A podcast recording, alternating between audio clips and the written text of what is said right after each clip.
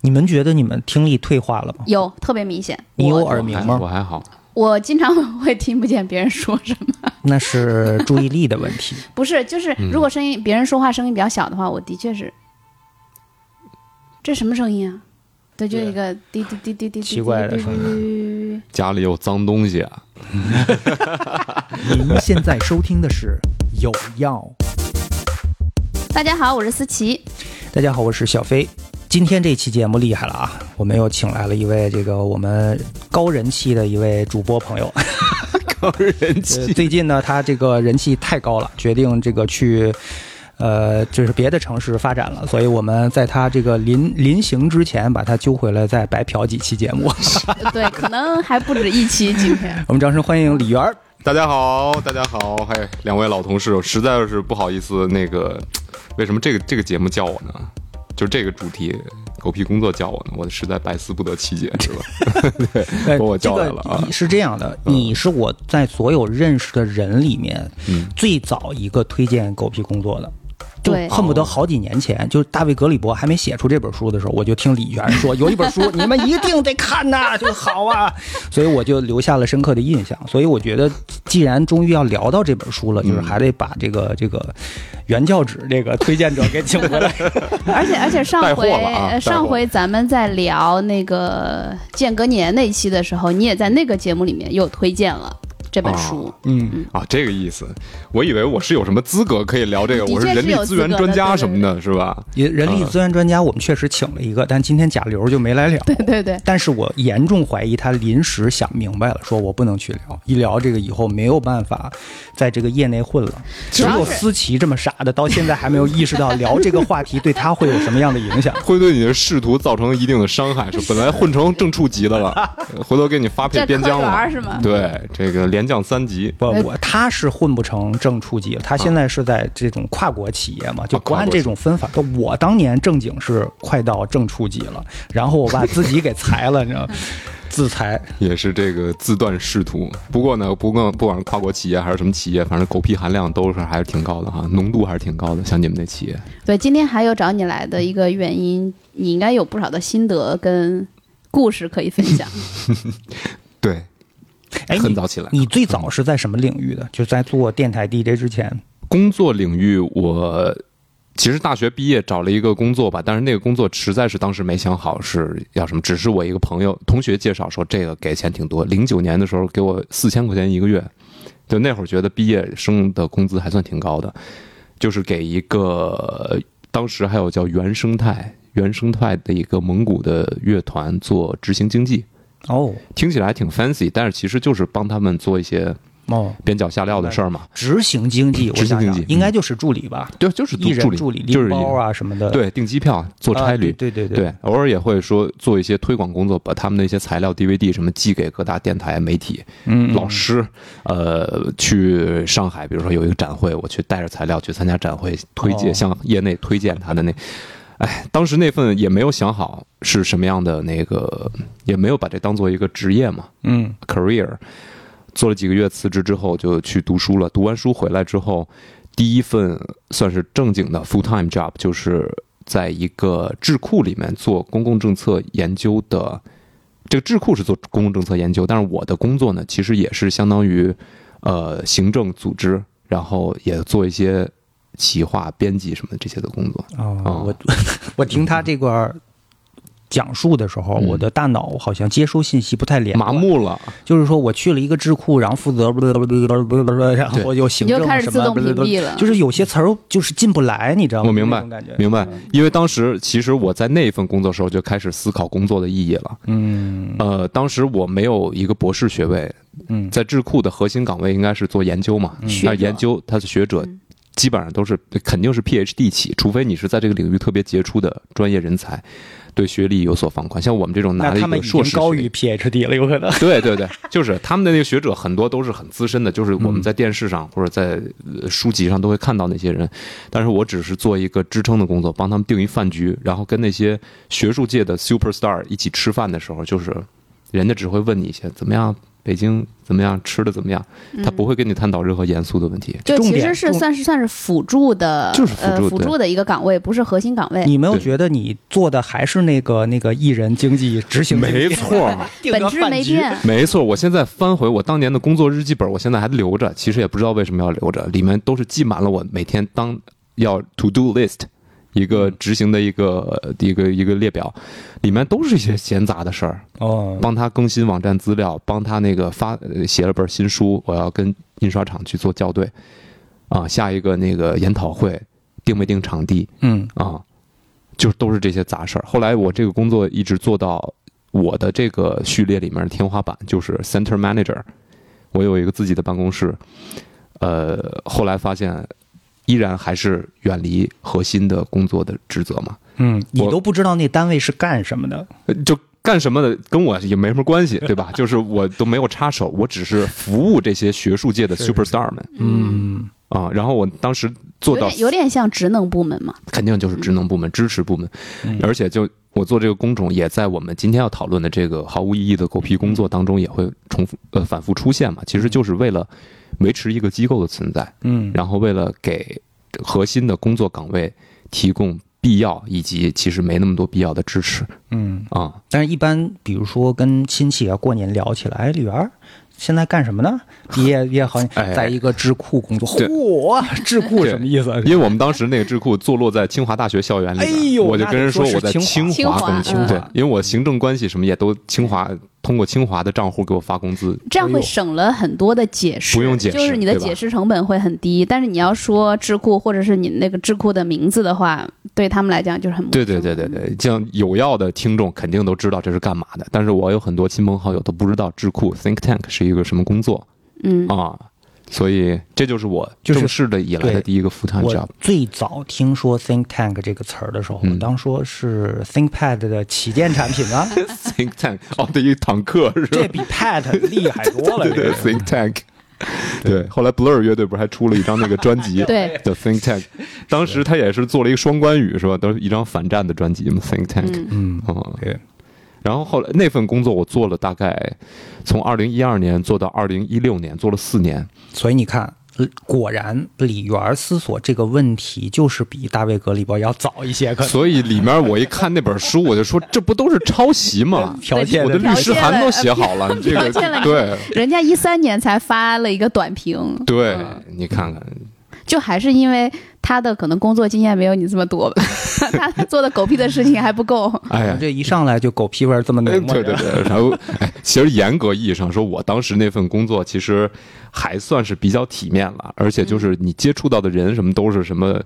南苏丹副总统啊，驻美国驻华骆家辉啊什么那种的，都是我来负责接待，然后以及国家的呃政府的一些职能部门啊部各个部委的一些嗯，就是参与了也也一些具体的政策的落地，比如说放开二胎啊，什么这种延迟退休什么这些，都都是当时我们的机构的一些学者深度参与到这个跟国务院的呃这个这个政策的形成过程当中吧，所以也算是在这个你看到结果了，你你回头看就觉得当时我的工作并不是完全没有意义嗯的，嗯嗯，嗯啊，我至少在在旁敲侧击的情况下，帮他们是推推进了一些一些东西的落地、嗯其实我刚刚注意到你用了一个词叫体面。啊，其体面。对对，这个其实在这本呃毫无意义的工作里面，嗯呃虽然没有直接说啊，但它也有这方面的讲法，尤其是在我们呃，比如说父母是非常希望孩子有一个体面的工作，嗯那对怎么定义这个体面？那有一些工作可能父母会认为是没有那么体面，但其实是非常必要的，对哎或者这个是这用个社会不可或缺的。这个用这件事用现在比较流行的这种狗屁语言来讲，就是我们从小被规训的，嗯，要去找一个体面的工作，嗯，对吧？这个是你长大成人非常非常重要，几乎所有成年人都必须去面对的一个这样一个标准吧问题，一份体面的工作。当然，这个体面呢，包含几点，这个呢收入还不错，而且呢，就在我们小时候，好像我们的父母对白领这个，就他尤其认为这个体面。但是我觉得现在来看，你看这么多年过去，白领的另一个说法叫“社畜”嘛，就是你看我们的父母也是挺不负责任的，他们把我们努力的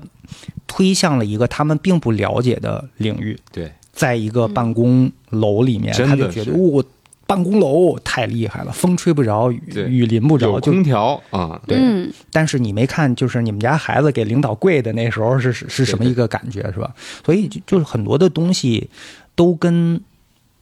嗯大家想象的，或者说是你听主流价值观呃鼓吹的不太一样。对，那我们今天聊的这个狗屁工作呢，Bullshit Jobs，他是一个社会学者，叫大卫格里伯，他。呃，写的一本书，这本书呢，在过去的几年里面呢，这个影响力是越来越大，以至于像我这种不看书的人都对，没工作的人是吧？还有还什么认关真系做了哎这笔记，个都跟着一起着急。 还做笔记，你说嗯我说这种对没工作的都跟着一起着急，是吧？就对可见这个书影响力有多大。嗯，呃，这个格里伯呢，岁数不大，就是呃五十几岁吧，就是已经对过世了。二零二零嗯年的时候，对我严重怀疑他是被人给做了，因为他这本书里面揭示了很多现代社会的一些所谓的真相（打引号的）。对因为我也不是一个社会学者，我很多观点呢，我只能说是让我进行反思，但我没有这个专业的水准去判断他讲的是不是真相。我其实也不太介意是不是真相，就。总之呢，就是他让我们试着用另一种方式去重新审视我们的工作，去审视这个这个存在的世界以及周围的一些法则。你可以有机会重新反思一下，我觉得这就是已经很大的收获了。对，而且他创作这本书提出这个概念的时候，恰恰是自动化以及人工智能刚刚开始，还没有广泛落地应应用的这个年纪、嗯年代吧。你刚才你说他写那篇呃，在短那评是个二零一三年13的年时候，对他后来这哦本书呢、是基于当时那个他的一篇这种短文。对对对呃，开始发酵起来的，因为那篇短文当年也是，就是引起了特别大的关注，后来才有了这本 书嘛。好像那短文是当时有一个人跟他约稿是吧？对说，对因为大卫格里伯他是一个无政府主义者，就说话特别没溜儿，就敢说的那种啊对，以至于很多出版社这哥们儿都上黑名单了。就是一听他呀，那个文章算了，我们不收，哦是吗发不 了，就是那种级别的对。但是呢，有一个出版社是非常新锐的出版社，他们就想整一些能够激起千层浪的东西，所嗯以专门找他来约的稿，说哥们儿，你有什么你特别想说，但在其他地儿绝对不发的文章没有？嗯然后独嗯家就啊，相当于双方一拍即合，哥们儿说：“我给写一个， 就一肚子货，咔咔就给写一篇文章。”发了以后，他就去度假了。度假的过程里面，他去的是一个好像还嗯、网络不太方便的一个地啊，方。他好像意故意的，故意的找了一个就把网给关了，也跟他跟他太太好像一起嗯度假、没有，后来还是看了。他说后来还是因为评论什么的，就是这个呃引起的这个这个争议嗯潮和水大家般啊共鸣特别大，所以对所以他说，在一个呃网络不太方便的地方，依然努力的接收着大家的评论、email 啊什么之类的，嗯并且呢，他就发现这个东西，就他那篇文章开始持续的发酵，以至嗯于最后他觉得那一篇文章不足以表达，就。扩展成了现在的这本《Bullshit Jobs》对这本书呢，有的翻译是“狗皮工作”，这是直译了。但是因为其实大多数呃非英语国家的人对于“狗屁”这个词儿吧，会容易或者牛屁，其实 bullshit 是牛屁的意思是吧？ 牛屎，对牛牛屎，对于这个这个词儿呢是没有办法正确的理解，所以我看到现在普遍的这个中文版的翻译叫做“毫无意义的工作”。对，这个不单是说讲起来稍微文明了一些，就不打码了，不用打码了。但我觉得更重要的一点，它翻译的更精准了一些。原来那个 bullshit 其实意思也就是毫无意义。对，这个呢，我们不妨先关注一下这个大卫格里伯他所定义的毫无意义的工作到底是什么样的工作类型。我的小抄就用上嗯哦了，我你的小抄比人书还 厚，你知道吗？ 哎，我觉得这事儿，这个呃思琪拿了一厚厚厚一沓小抄，本身就是一个特别有说明意义的一个事儿，因为这是在他的工作时间，利用公司的打印机打了很厚的一沓，就说明他的工作有多么不饱 和。是是是，这么早就要揭露我的，然后为自己的工作私现活儿状是吧？吗咱们为咱们这个播客在工作时间做了很多卓绝的努力。我有一个朋友帮我打印的，哦，你的朋友，啊我有一个朋友在他的工作闲暇之余，利用他公司的 打印机哦帮我打印的，是对这样吧的？懂了懂了懂了。一般当一个人说我有一个朋友的时候，十有八九讲的就是真心话。对，这不是情感节目的套路吗？我有一个是吧朋友出轨了什么的，对喜欢上了邻居 喜欢家的上了谁谁谁， 你怎么知道的这么具体 啊？哎，他当时就跟自己说了，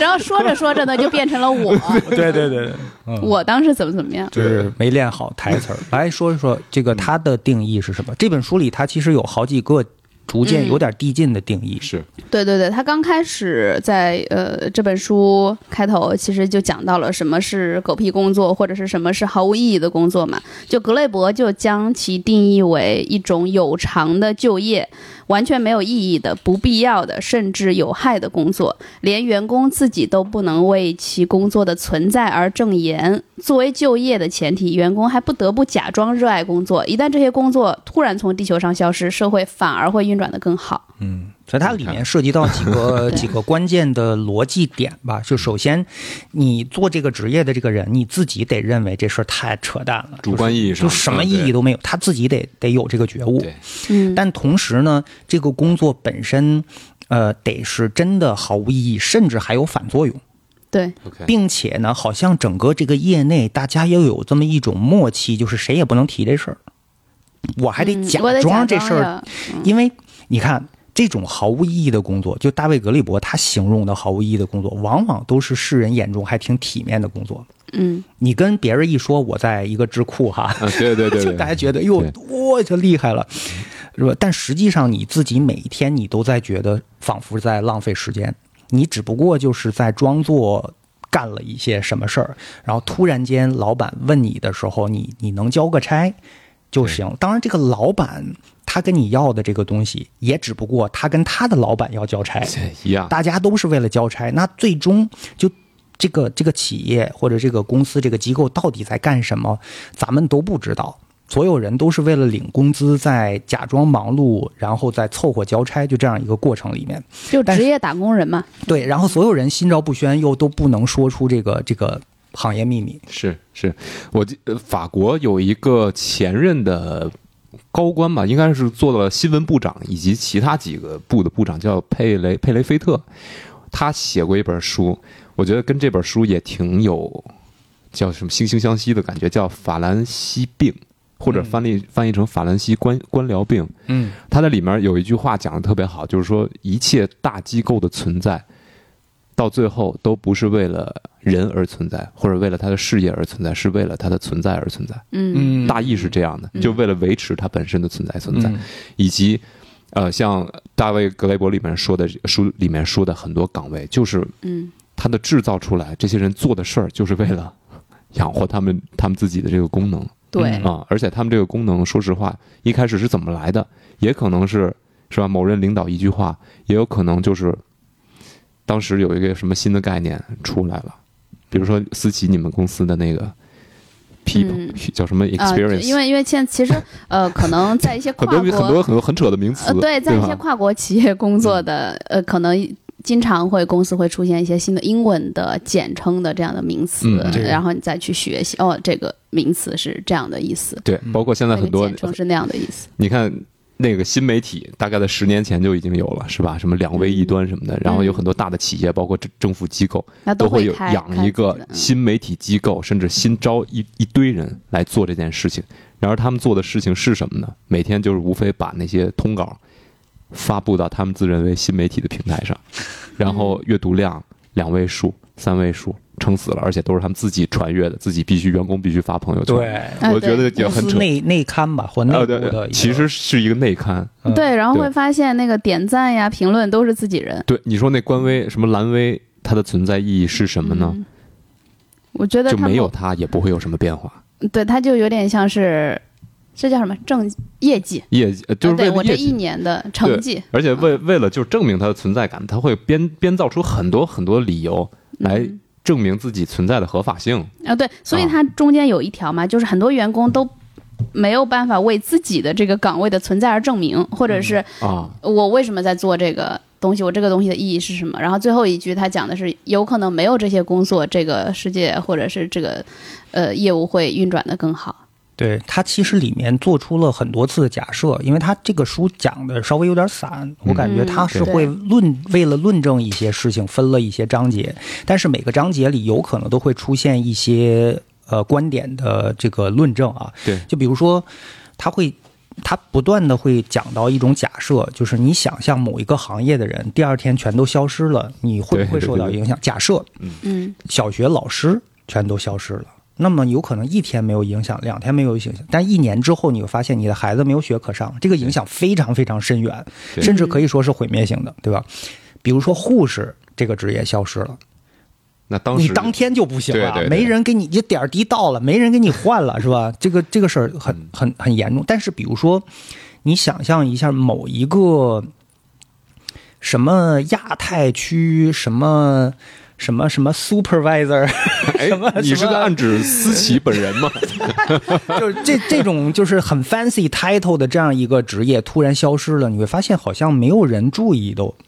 对，或甚真至的比如说你嗯没 CBD 错区域，呃，有一共有一栋这个写字楼都消失了，你会发现大家该干嘛干嘛，啊没对有什么没错太大影响，甚至有可能就像他说的那个，嗯，还还生活变好了一就是你点点沟。通成本更低了，嗯各个层级之间啊，因为一件事，我记得这本书里还举了一个例子，好像德国的那个国防部的那个有一个项目，啊，就是它其实是层层转包，嗯，所以它对，里面最极端一个例子，一个德国军官要想把这个电脑搬的从这个办公室搬到旁边那个办公室，他需要一层一层的往上写报告。首先他需要要写很多的报告，另外中间还涉及到了第三方的一些企业的一些员工，对对对要开车几百公里到另一个城市去帮他去完成一些手续，太扯了，这个对，只是为了挪个电脑而已。对嗯这就是讲的，就是现在这种，嗯，看似是大家好像人人有工作在做，每个人都可以领到薪水的这个事实嗯背后的一个逻辑，就很多人只是在假装的一份工作，但是这个工作首先它没有对生产有贡献，然后没有对人类的生存有过什么贡献，就是为了工作而工作，嗯，对没错，为了领薪水而对，工其作实，就是为了领薪水，然后再养活自己的生活对。或者自己的家庭去做的一份工其作嗯实。我前几年就在思考这个问题，这个从大概从十年前吧开始。二零一一年的时候，当时我去牛津大学，然后暑期修了大概八个学分儿吧。然后当时那个牛，呃，mini mini Cooper 那个工嗯厂不是在牛津的郊区嘛？后来我们嗯教授就带着我们去参观了一下 mini 那个工厂。我印象当中，我之前从来没有去过任何一种工厂。嗯，第一次去工厂就是去 Mini Cooper 那个工厂，去了一看，跟我脑海中想象的那种，呃，比如说纺织工人流水线流嗯作水业线，全是人在流水线上，就是不一样的是，那个工厂几乎看不着人，嗯全是机器手在就那是块儿。全自动化的，啊唯一见到几个人，就是在控制室里面操作这些机械以及维持维护它这个系统的。嗯，我当时我就问我们那教授了一句话，我说这个那这些你 Oxford 它是一个 Oxford 那个郡嘛，那能有那么多人，那这些劳动力如果这工厂吸收不了，他们都去干嘛去了？然后当时教授其实也。他说，他就他就说了，说这个会有什么新的新的行业去吸纳它，就跟当年那个纺织纺织工人去砸那个纺织机，好像是那个工业革命那会儿，卢德分子去毁坏纺织机，那当时机器确实是取代纺织工人人力，但是这些人会充实到另外一些新的新兴的行业当中。嗯但当时我没有，因为时间需要一个跨度来看到这些产业的变迁。我当时这个问题就一直在我脑子里，就说，当生产或者这些企业不需要人的时候，那人去做什么？嗯那当时那有乐观派的学者就说，说当时人是会得到极大的解放的，你可能不需要一天工作八个小时，一周工作五天，嗯一天你可能工作两个小时就完事儿了。嗯，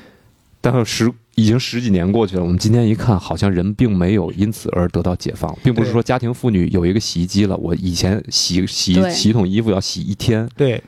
然后现在洗衣机有了，她就不洗衣服了。家庭妇女以、嗯以前是要为洗衣服而付出大量的精力和时间， 对，如今要为了辅导孩子功课了。所以你就看，这就是狗屁工作就开始当当你人出现了真空的时候，嗯，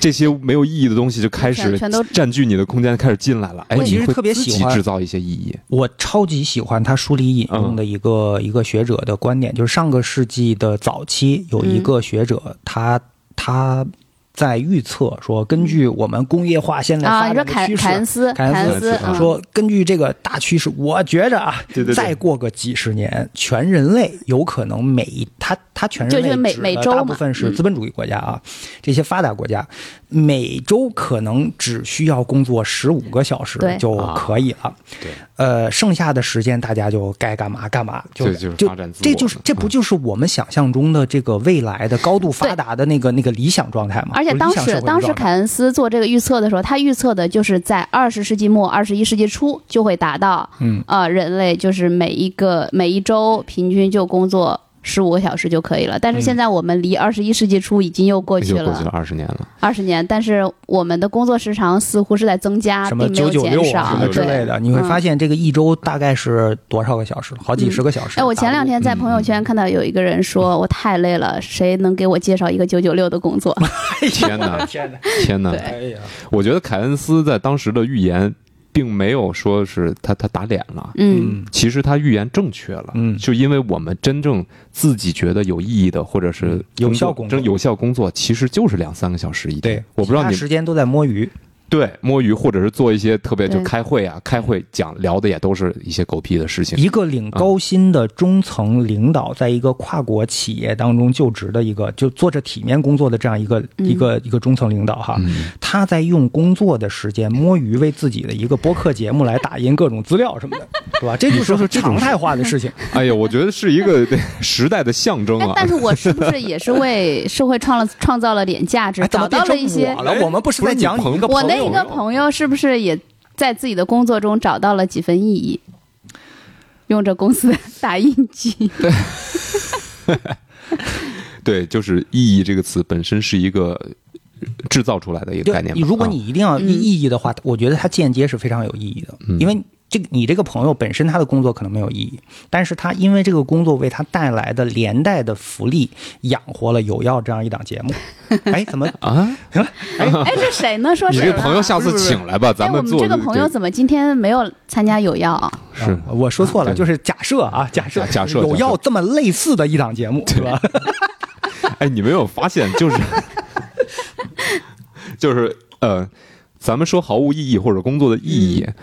呃，这为什么就现在这种心灵鸡汤也好，励志也好，越来越有市场？嗯，其实就是你越来越找不到意义了。对，呃工作的内容本身脱实向虚。嗯，你看，呃小飞我，你也是一个特别爱动手的人。像思琪自己搬家或者自己嗯自己倒腾家具什么的，呃，你看你们家这灯不是也是你自己改造的？嗯我这两天呢，正好我们家也在装修，我真的被治愈了。嗯，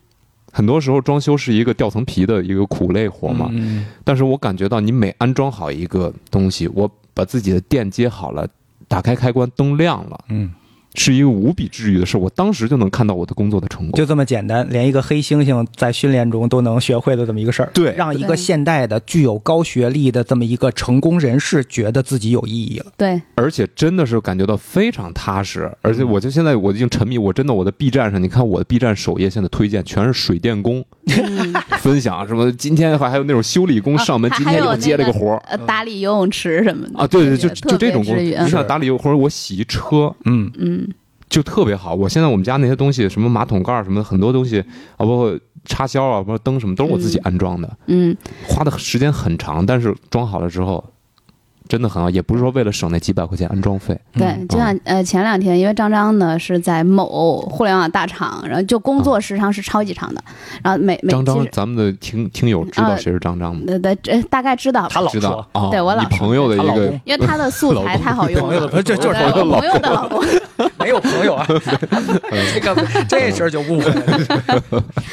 就是他呃前几天呃晚上回来都十点多了，嗯十一点，他跟那儿做饭，其实说哎明天我们带点饭吧，或者给你做点饭带去。他说这太治愈了。他其实他每天的工作时长要远超我，就是明白非常非常累。但是到十点多，一般来说你回到家就想躺在沙发上什么都不干。嗯，对，但他就觉得那这个时间他去做点饭。反而是觉得哇，整个人就好像放空了、轻松了，就特别治愈。 对，你想啊，这个考虑到我们日常的这个生活逻辑，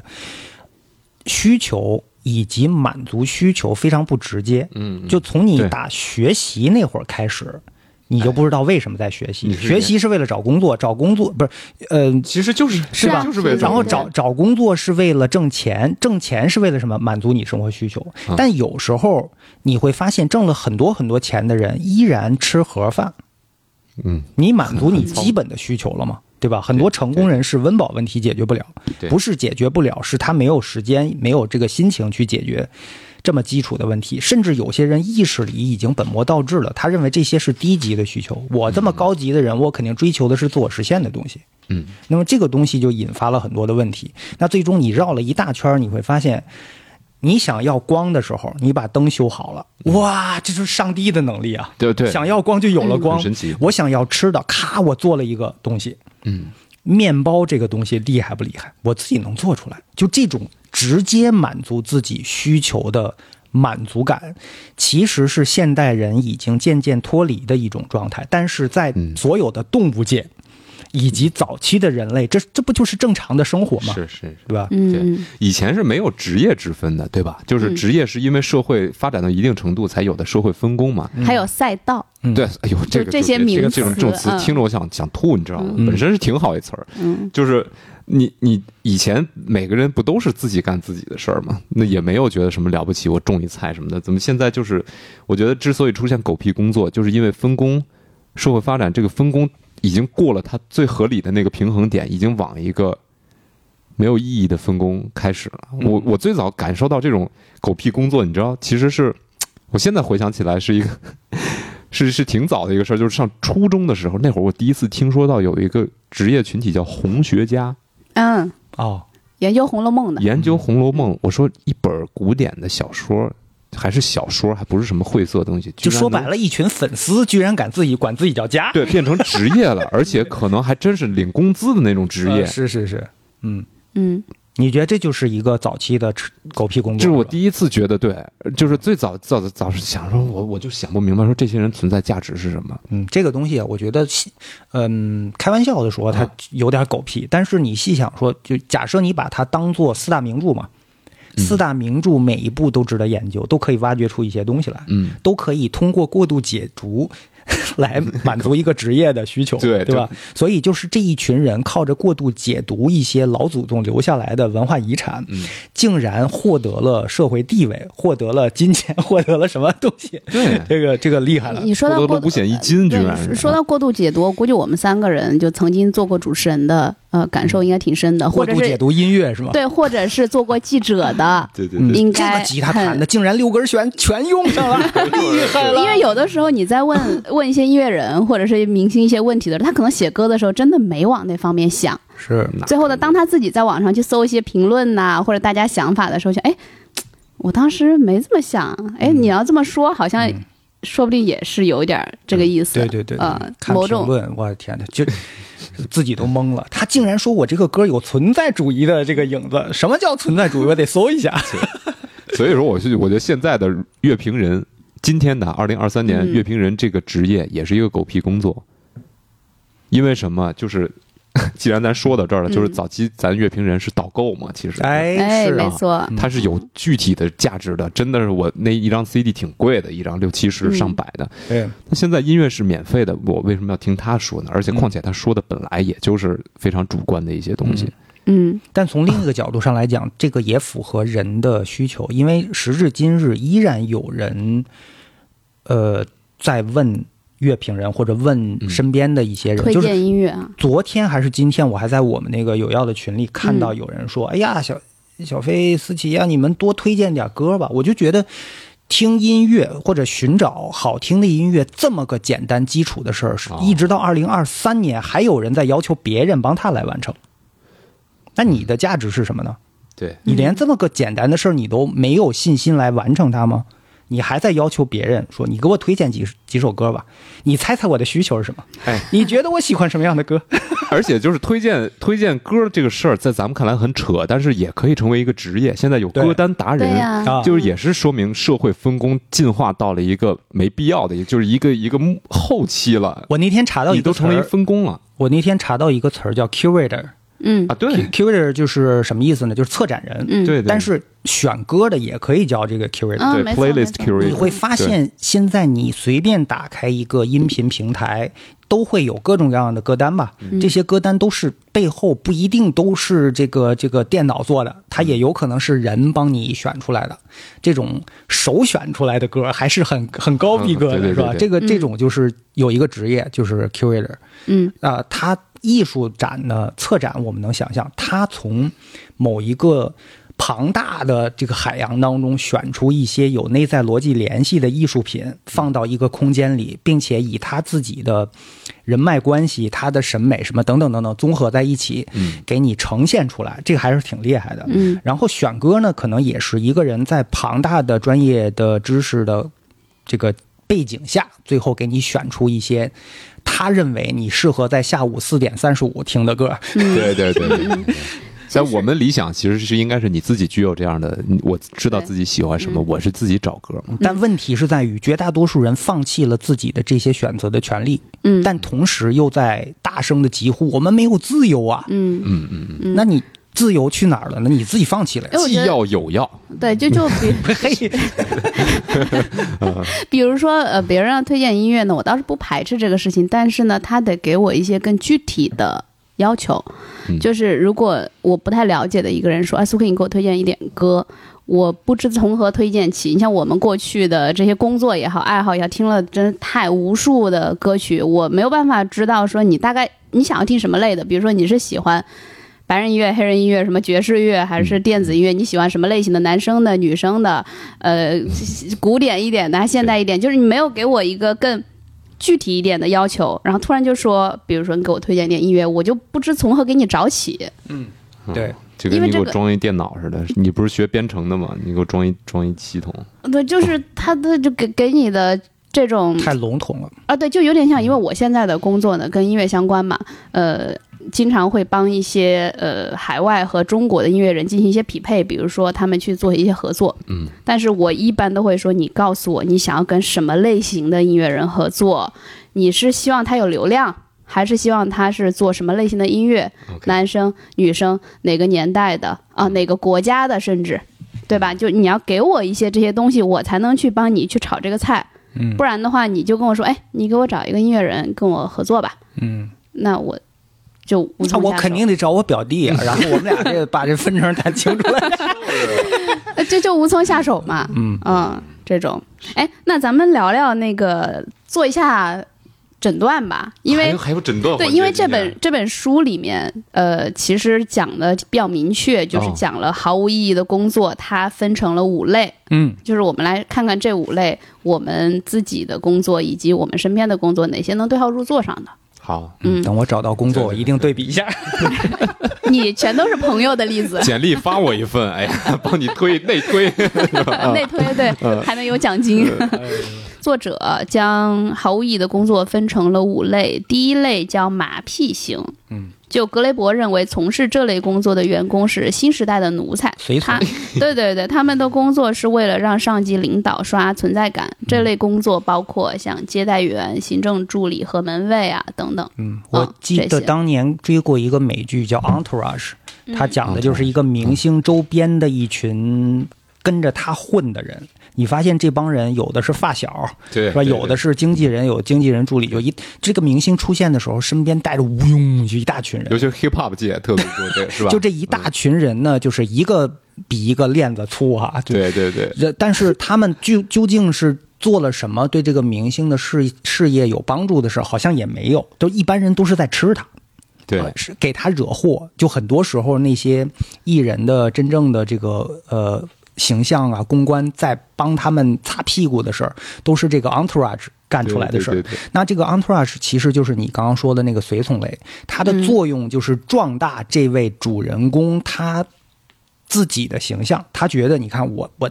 我我到了社会这种地位的人，我身边得有一大堆人簇拥着我，就是给他找一种存在感。牌面儿啊，就这种人是现在狗皮工作里面一个很主流，并且是很常见的一个类别。嗯这哪能投简历？我也想干点这 工作，多好！没有，跟你着身大板明不 星， 够，你没有纹我那身，链子挂不住是吧？没纹身。哦，嗨，还不够。嗯，嗯，然后他讲到的第二类啊，呃，叫打手型，嗯就是这一类的工作包括游说者、公司的律师、公关等等。格雷嗯伯说，这类工作没有任何积极的社会价值，他们是雇主的打手、权贵的附庸，嗯，就帮公司处理很多。一个药品企业，我前阵子看了一个剧，就讲的是这样一个药品企业涉及到这样一个案件，他就要求他的花重金养着的这样一个巨大的这个法律机构。给他出面打赢这种企业官司， OK，就是明明他们的药品真的有副作用，能够把人害死，嗯但是他必须得赢这个官司，这种就是所谓他那个打手的工作。是，还有咱们看那个《纸牌屋》里面的那个，就是 lobbyist，、嗯就你刚才说打扫型的工嗯，作，没错，我当时上上研究生的时候就在华盛顿上的学，然后华盛顿有条街叫 K Street，就是 K 街，全是说客的这些公司。然后这些人干的是工作是什么呢？如果咱看过《纸牌屋》就知道，其实不就是你认识人嘛，有人脉，有什么需求就帮你当一个掮客哎，没错，啊。嗯，但是他真的创造了什么价值？嗯好像也公共公众意义上的价值没有。你说 K Street 全给炸了，嗯，好像对这个世界也不会有 太对大的影，反而响。让那些投机钻营之徒 无处可钻了，嗯对吧？但是你会想，就比如说咱们的一个朋友啊，这是真的一个朋友， 他就最近一直在给我推荐一个保洁阿姨，嗯，他就觉得非常极大的提高了他的生活幸福感。比如，他就难以想象，如果哪一天没有了他，嗯，我的生活怎么办？嗯就是乱糟糟的什么的，是因为平时可能没有时间去打理，或者是不喜欢，也不擅长做这一类的工作。嗯但是你像这种阿姨，对我们其实很多人的生活，有的比如说有孩子的这种家庭，就是至关重要的。但是没有了你他们，嗯你想想啊，这个事儿，我觉得它是属于次生的工嗯作。它是因为我们很多人的工作狗屁化很严重，因为哎，呃，David Graeber 他除了讲说有些工作就天生就是狗屁类的工作，还有一些工作呢，随着这个经年累月的这个我们世世界的发展，变得狗屁化了。对吧？就比如说你要填更多的文书的工作，你作为一个 DJ，你要填很多个表格，对吧？你要填很多申请，你要你要评职称，你要啥？就是那些影响你本职工作的事情，它都称为狗屁化。那因为很多人很多狗屁工作以及很多狗屁化的工作占据了你你大量的时间，导致你没有办法像嗯上个世纪预测的一样，你每周只干十五个小时的工作，就导致你最基本的家务活都没有办法亲力亲为。这个时候次生了嗯，其他的工作，就是专业的保洁阿姨帮助别人打扫他们的家庭。嗯，就原本你自己可以干嘛，就花个每天花个半个小时，我相信 OK 的。嗯但是半个小时没有，因为太累了，或者说嗯心里太顶了，我回家什么都不想干，就想刷手机，我就想吃外卖，我就想自暴自弃，对吧？对吧？对，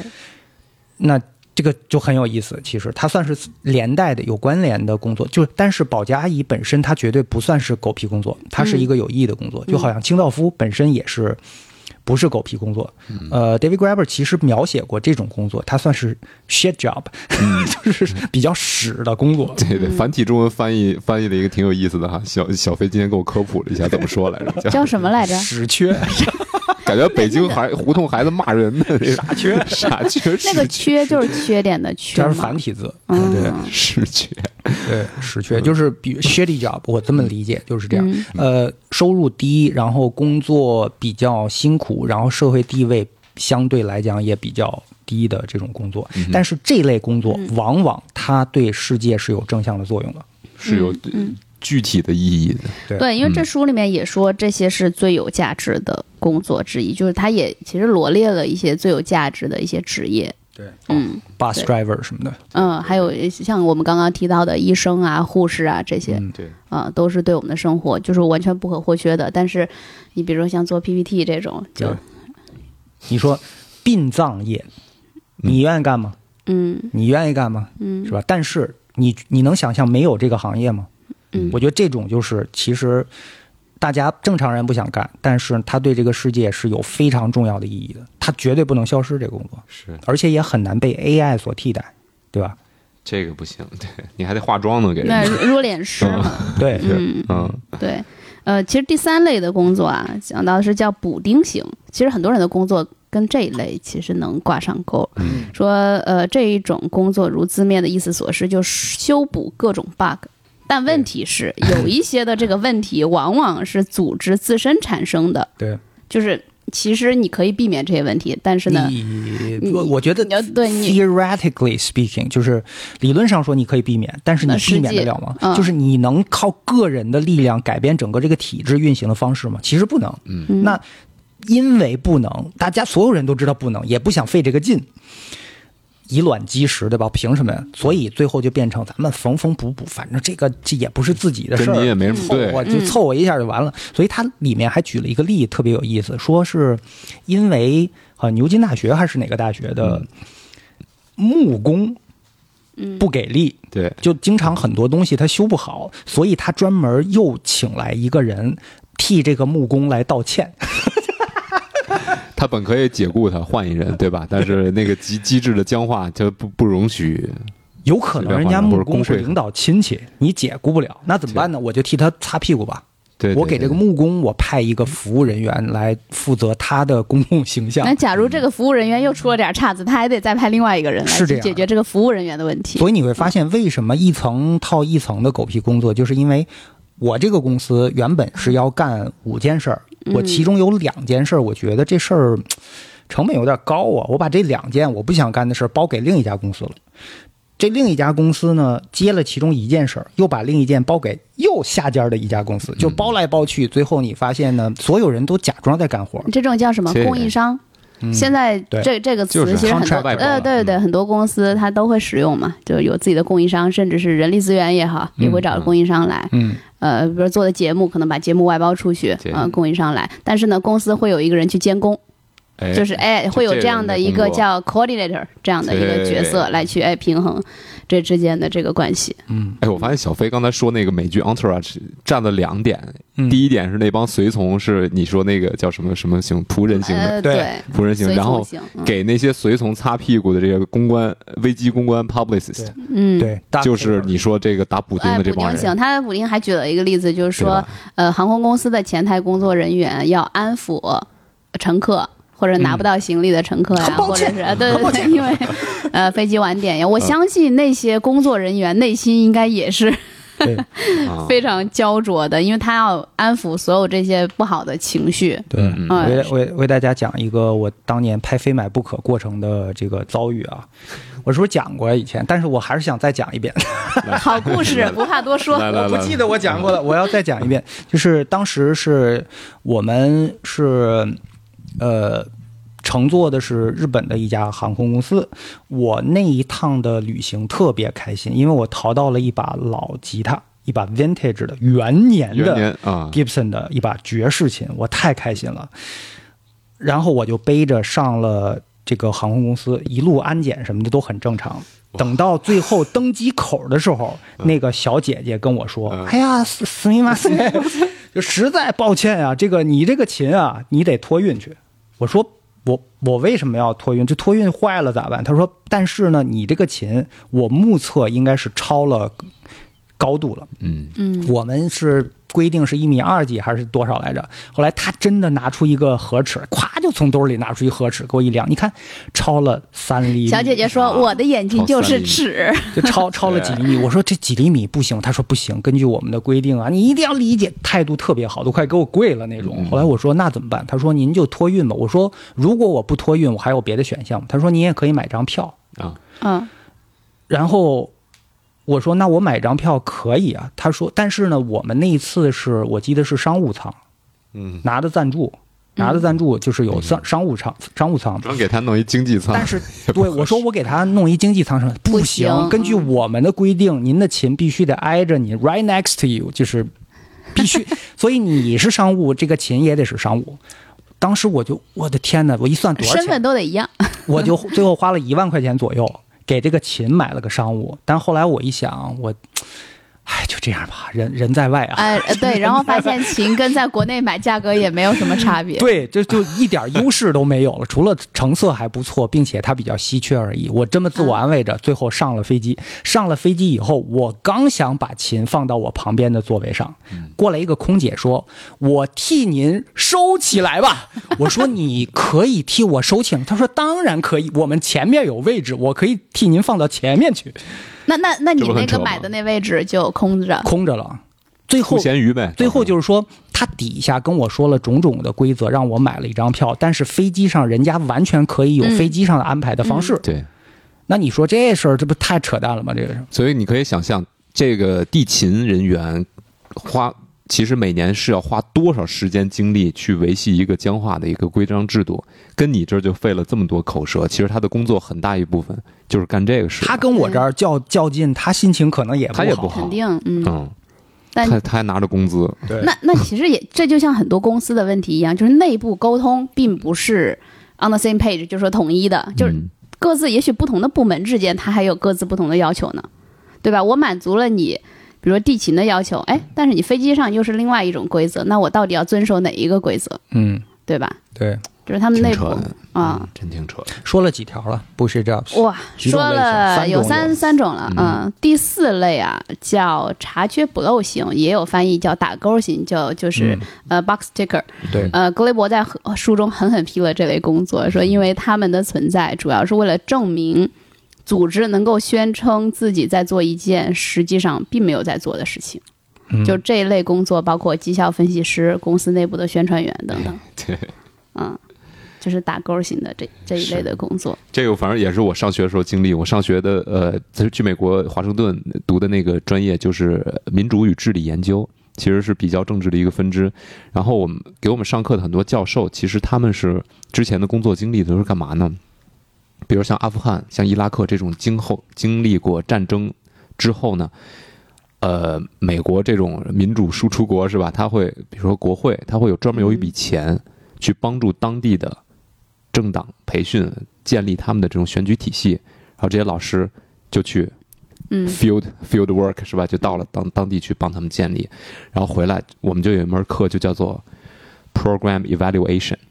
嗯，后来我现在想想，这就是一个 box ticker 的工作。嗯他们居然把一个那么丰富历史、包括复杂社会现状的一个国家，然后他们想当然的去帮你建立培训政党，你这儿必须就得有我一教个你什怎么么党，做事。教你怎么做事，嗯怎么选举，怎么选举出一个总统来，嗯而且是根据当地的还说呃，比如说。呃，地理啊、宗教什么的这种，就包括社会构构成，其实完全按照英美那种体系去去设计的政党选举体系。嗯然后回来之后，国会要评估你这个项目成功不成功，以以及以此评估结果给你发钱。嗯，然后他们就自己设计了一套评估体系，评估叫然 program 后啊就是 evaluation，自己评估自己。自己评估自己，然后说从几个维度打勾，真是打勾啊、他们是否那个选举，比如说选举的出勤率 （turnout rate），嗯，啊，这次大选百分之八十的投票人出来了，或者是什么什么什么，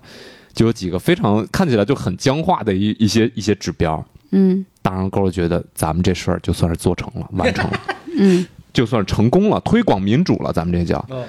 就觉得很扯，这也是很僵化。然后他们在华盛顿的吹着空调的办公室里面，拿着一份不菲的薪资，然后会还会业余时间到大学里面教给给上课，也给了不少钱，肯定嗯，然后再他说们着自己的成绩。对。然后他们做这工作是什么样的工作？我在想，这个工作性质是不是就跟比如说，呃，假设是媒体或者说产品推广啊，做了一轮无效的推广，然后另外有一个部门专门给你买了一大波流量，嗯之后呢又给你解释说，这个这波推广呢，我们覆盖到了多少人群，嗯嗯最后大家的怎么对我们的了解、绝对喜爱上升了多少，其实性质有点像这种啊，就对自对自自洽的一个部门。而且呢，领导他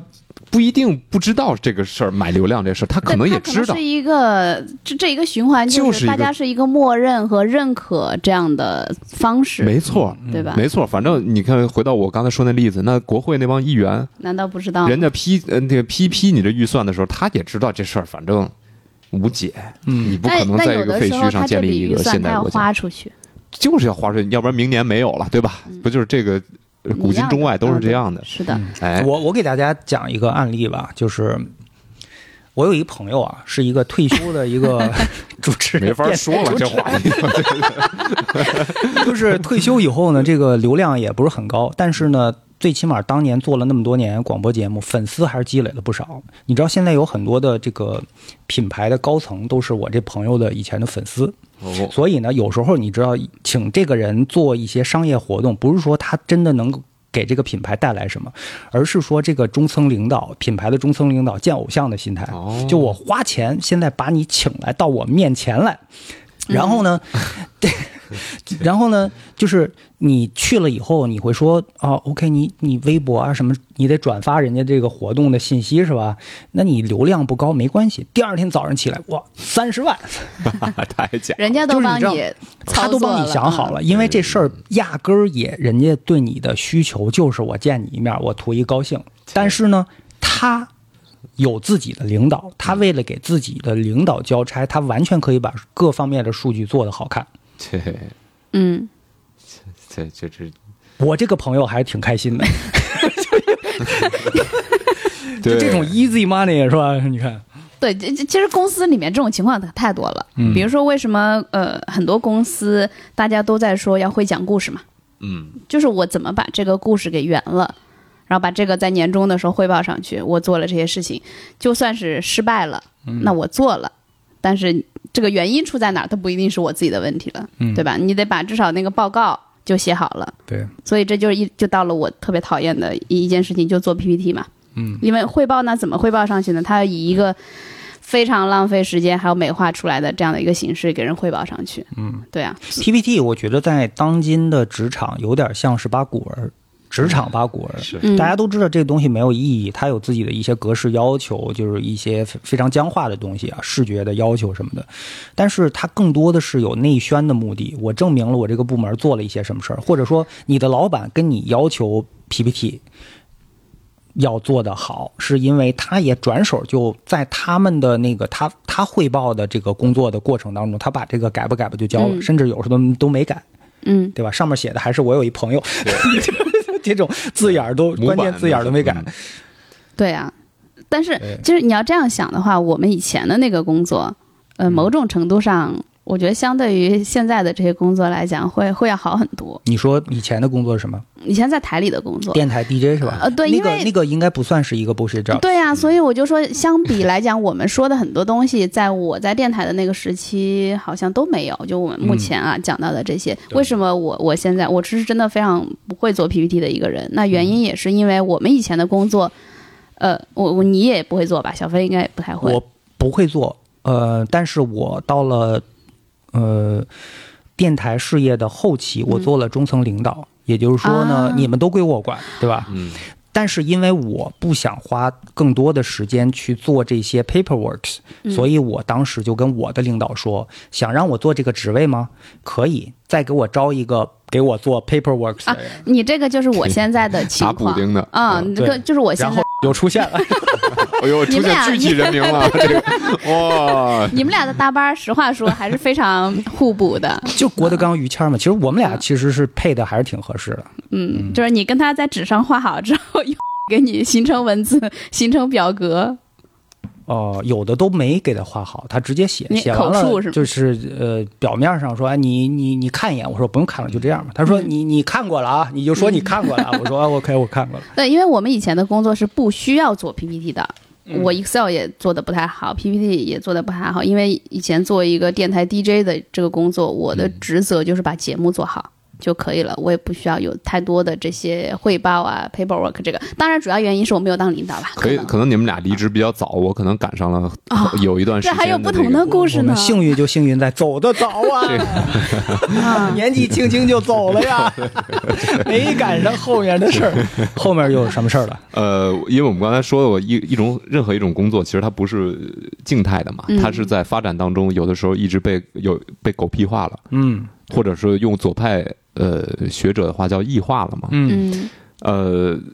我们之前做那工作固然相对自由一些，也没有那么多狗屁的内容，但是后来呢，可能就是说有一些新的办公理念被引被引进了。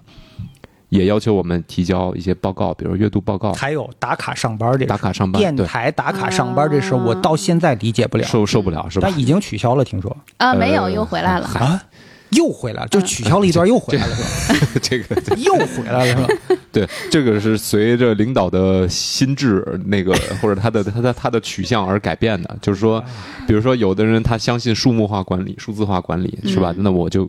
像我们的做的工作，其实我觉得是这样的，当他没有办法用比较所有人都能理解的方式，呃，证明他的自己的 KPI 的时候，他就会用这些可量化的狗屁的方式，比如嗯出勤率什么的东西，对来作为一个补充。对。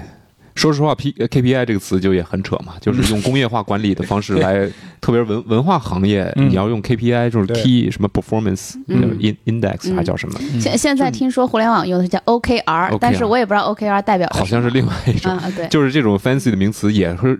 呼应了我们最开始说的那些，嗯就是你发明新的概念，其实目的并不是因为他们有多新，而是为了去用一套新的话语来证明我的价值的存在，对而它颠就是覆一更些好的旧去的东管理吧。对嗯 OKR 就是 OK 了吗，哥们儿？我做成这样可以了吧？西啊。呃，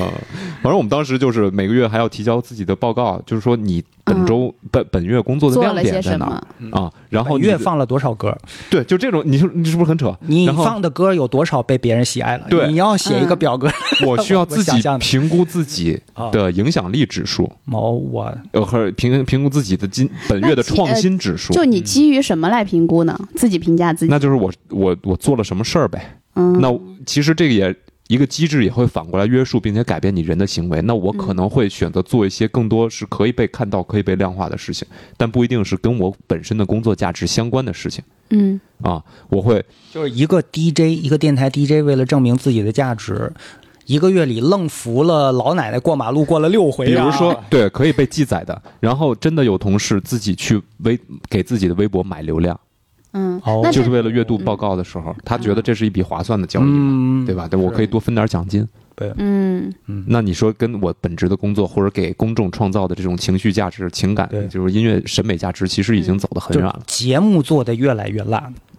啊！对我，我反正因为人的精力是有限 的，你要花一部分精力在这个上面之后，你在节目上的精力肯定会被分散。对，，因为烂跟好这个是没法被量化的，或者说嗯呃。区区评论区的那多少条评论，你也是没办法说啊，好评好评率占到百分之多少，什么对嗯环比增长多少，你也可以做也的嘛，很扯真的啊，就也可以那做，或或者是那种呃认可，或者是圈内行业里面的认可，这些都其实没有办法被量化。对你比而如且说，哎，多少人认识李源，多少人什么，这些你无对法写到你的报告里。对，吧而且特别是我们做做文化产品的，就是你自己的产品受众有很多，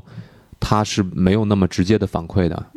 哎，没错，他对你的就是喜爱或者他听到一首歌被感动到了，听到小肥聊这段天儿他笑了，对。嗯，而你且我咋知道呢？有些人嗯直到你走的那一天才意识到对你是喜爱哎的，对对对，才哭一鼻子啊！之前你都干嘛了？也没支持我，也没给我留言打对赏什，么呃，的。嗯其实咱们大部分的这个受众是不太说啊，嗯每天去跟你去有互动、有交流的，嗯他都是啊默默的喜嗯欢着。对，但其实也就是因为之前的这个工作没有给我习得这些职场技能，导致我现在就比较痛苦。还是因为你走的早。走的太早了，我要走的走的英晚一年早辞啊！走的晚一点，说不定也在那个时候重新习得一些不太必要的这个技能。但是呢，这些技能在现在的大部分的公司当中呢，又被认为是非常重要的。哎，所以你现在在你本职工作当中遇到什么特别狗屁的事儿，说出来让我们开心一下。就我们 PPT 这啊，俩但是但是现在那个你我我你我是先说你属于这五类当中哪一类？哎，哇哎塞，我第五类总不说能了说，我作品总第不能第五说类啊说没第五没说类，呢对没对，说我先把第五类说了啊。嗯第五类是叫监工型，就是一哦听名字嘛、就知道这一类的工作主要指的是嗯中层管理者，他们的任务就是给其他人派发任务，嗯甚至主动创造各种狗屁工作。格雷伯认为有很多的工作，基层员工可以独立完成的很好，中层管理者的存在就是添乱，给快速解决问题增加一道锁链。这是第五类，这个深受其苦哈、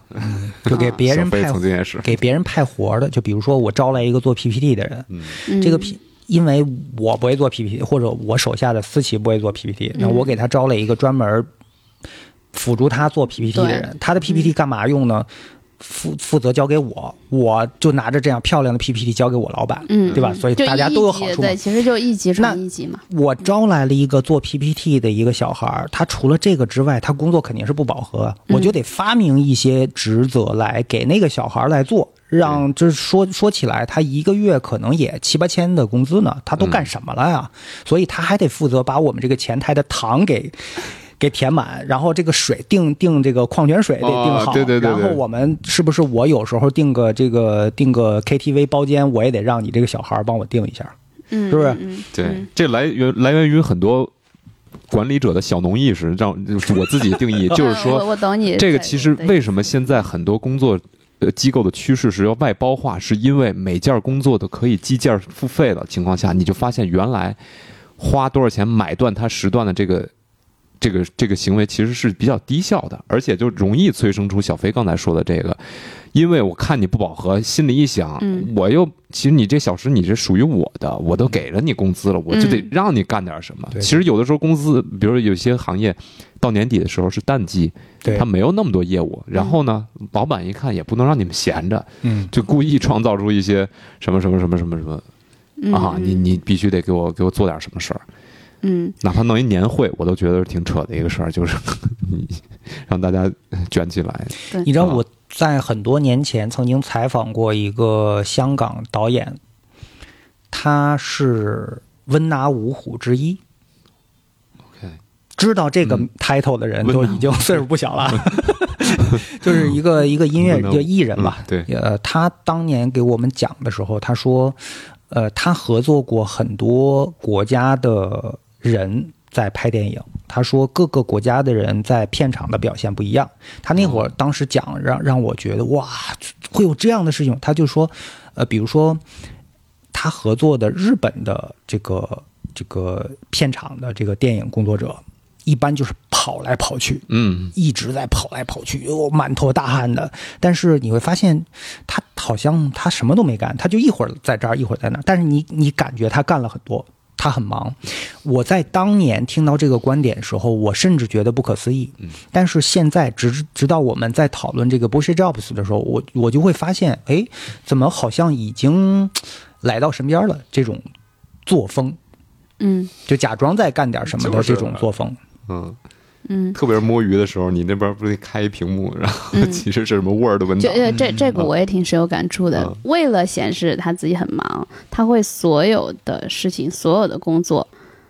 都会要告诉你，嗯就一点点非常小的事情，他也会要告诉你知道，因为让你知道我在工作哦。这这其实是 一干类，嘛我觉得干嘛跟他 跟小飞刚刚讲的那个挺像的，就就是啊是其实他可能。我就觉得不用让我知道，就这么小的事情，你不用告诉我，你自己做就好了。因为我我在乎的不是这些，你只要把最最重要的或者是那个结果做好就可以了。嗯，然后但你怎么去完成这个的？但是他因为要让你显示着他，就是显示着他在做了很多事情嘛，就你会觉得哦，这个员工好忙啊，工作好认真啊。嗯，但其实你从结果导上上来讲，就也没有什么，这是一类。我其实，在看到你刚刚说的那五种类型的时候，我还觉得还蛮有意思的嗯啊。但是我越看，我越会想说，到底是什么孕育出这么多的 bullshit jobs？因为最后他粗粗略的统计说，约百分之四十的工作属于他这个书里讲的 bullshit jobs 狗屁工作的类啊那型很。可观那的。其实怎么是谁允许了这种事情的发生？那有没有人意识到这种现象？有没有人想要改变这种呃社会现实呢？我就带着这种问题就接着往下看，然后我就会发现呢，这个呃，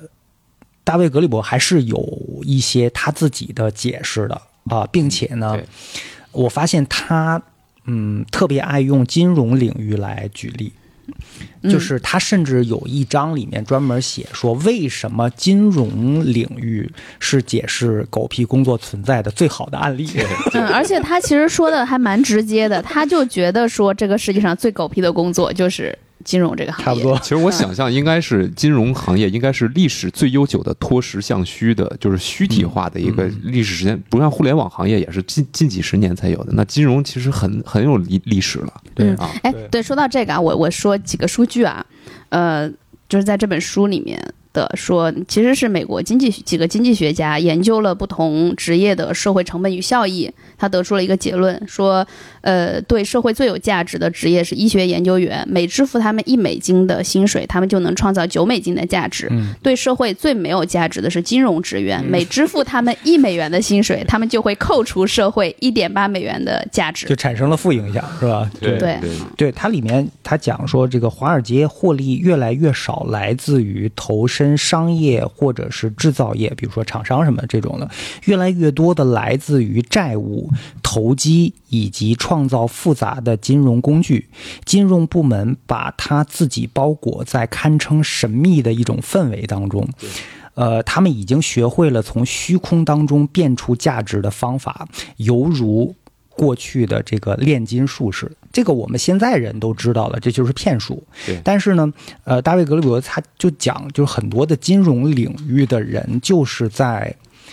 空手套白狼嘛，对我啥都不是，我这个项目，但是我说的天花乱坠的，你们来投钱吧，对投来投去，最后哎，他把自己洗出去之后呢，你们最后亏的是你们的钱，但是我赚到了大笔的钱，我揣到自己的兜里。他讲到了一个矛盾嗯啊，他说，按理说就这种无效的工作，所有人假装在工作的这种方式，就工作狗屁化的这种趋势，嗯是不符合资本主义的发展的，因为资本主义特别特别的在乎效率，对效率代表着利润。如果无效的工作，那么我付的工资最后你没有没有效果，那我这个工资不是白付了吗？就按理说它是矛盾的，最后绕了一大圈儿，最后就给解释清楚了。就是西方对市场经济过度放任，导致市场经济自己孕育出来了金融资本这样一个怪胎。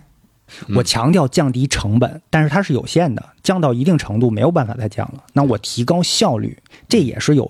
有一个上限的，对提高到一定程度没有办法再提高了。所以这个剩余价值盘来盘去可能是有限的。对但是呢，资本主义还想继续赚钱，最后它运营出来了一个空手套白狼的这个钱生钱的这么一个方法，用概念来赚钱的一个方法，于是出来了这个金金融资本主义。嗯那金融资本主义出来以后呢，金融和政治高度。密切的绑定在一起，它其实就是说，哎，我这不这这东西不是回归到了封建主义了吗？嗯，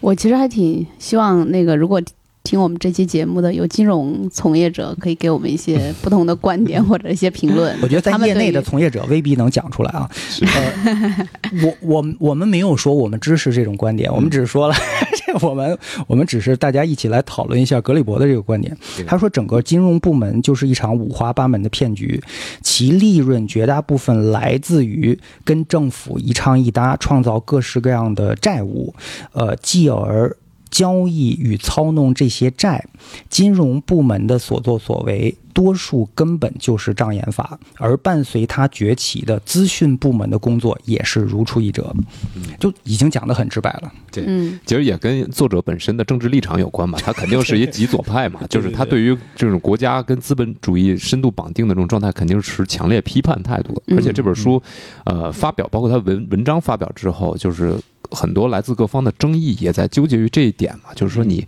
其实是像，其实有点像马克思主义那样，对资本主义完全是一个批判嗯的一个否否定的态度否定的一个态度。我觉得这哥们儿嗯。只要摆在他眼前任何一个主义，他都能批判，他就是这样一一个特朋克感觉 是吧？朋克，特朋克呃。所以，哎，我真的是读他的这本书的时候，我找到了一种赛博朋克的这种感 觉。对就他对一直在强调，全世界的钱几乎几乎都进了百分之一的这个人口的这个这个钱袋里面。对，嗯而绝大多数的人都是属于这个浑浑噩噩的，干着这种狗屁工作什么的之类的。我你觉得这太朋克了，这个。哎，说实话，真的就你们有没有发现，咱们都是跟音乐相关的人，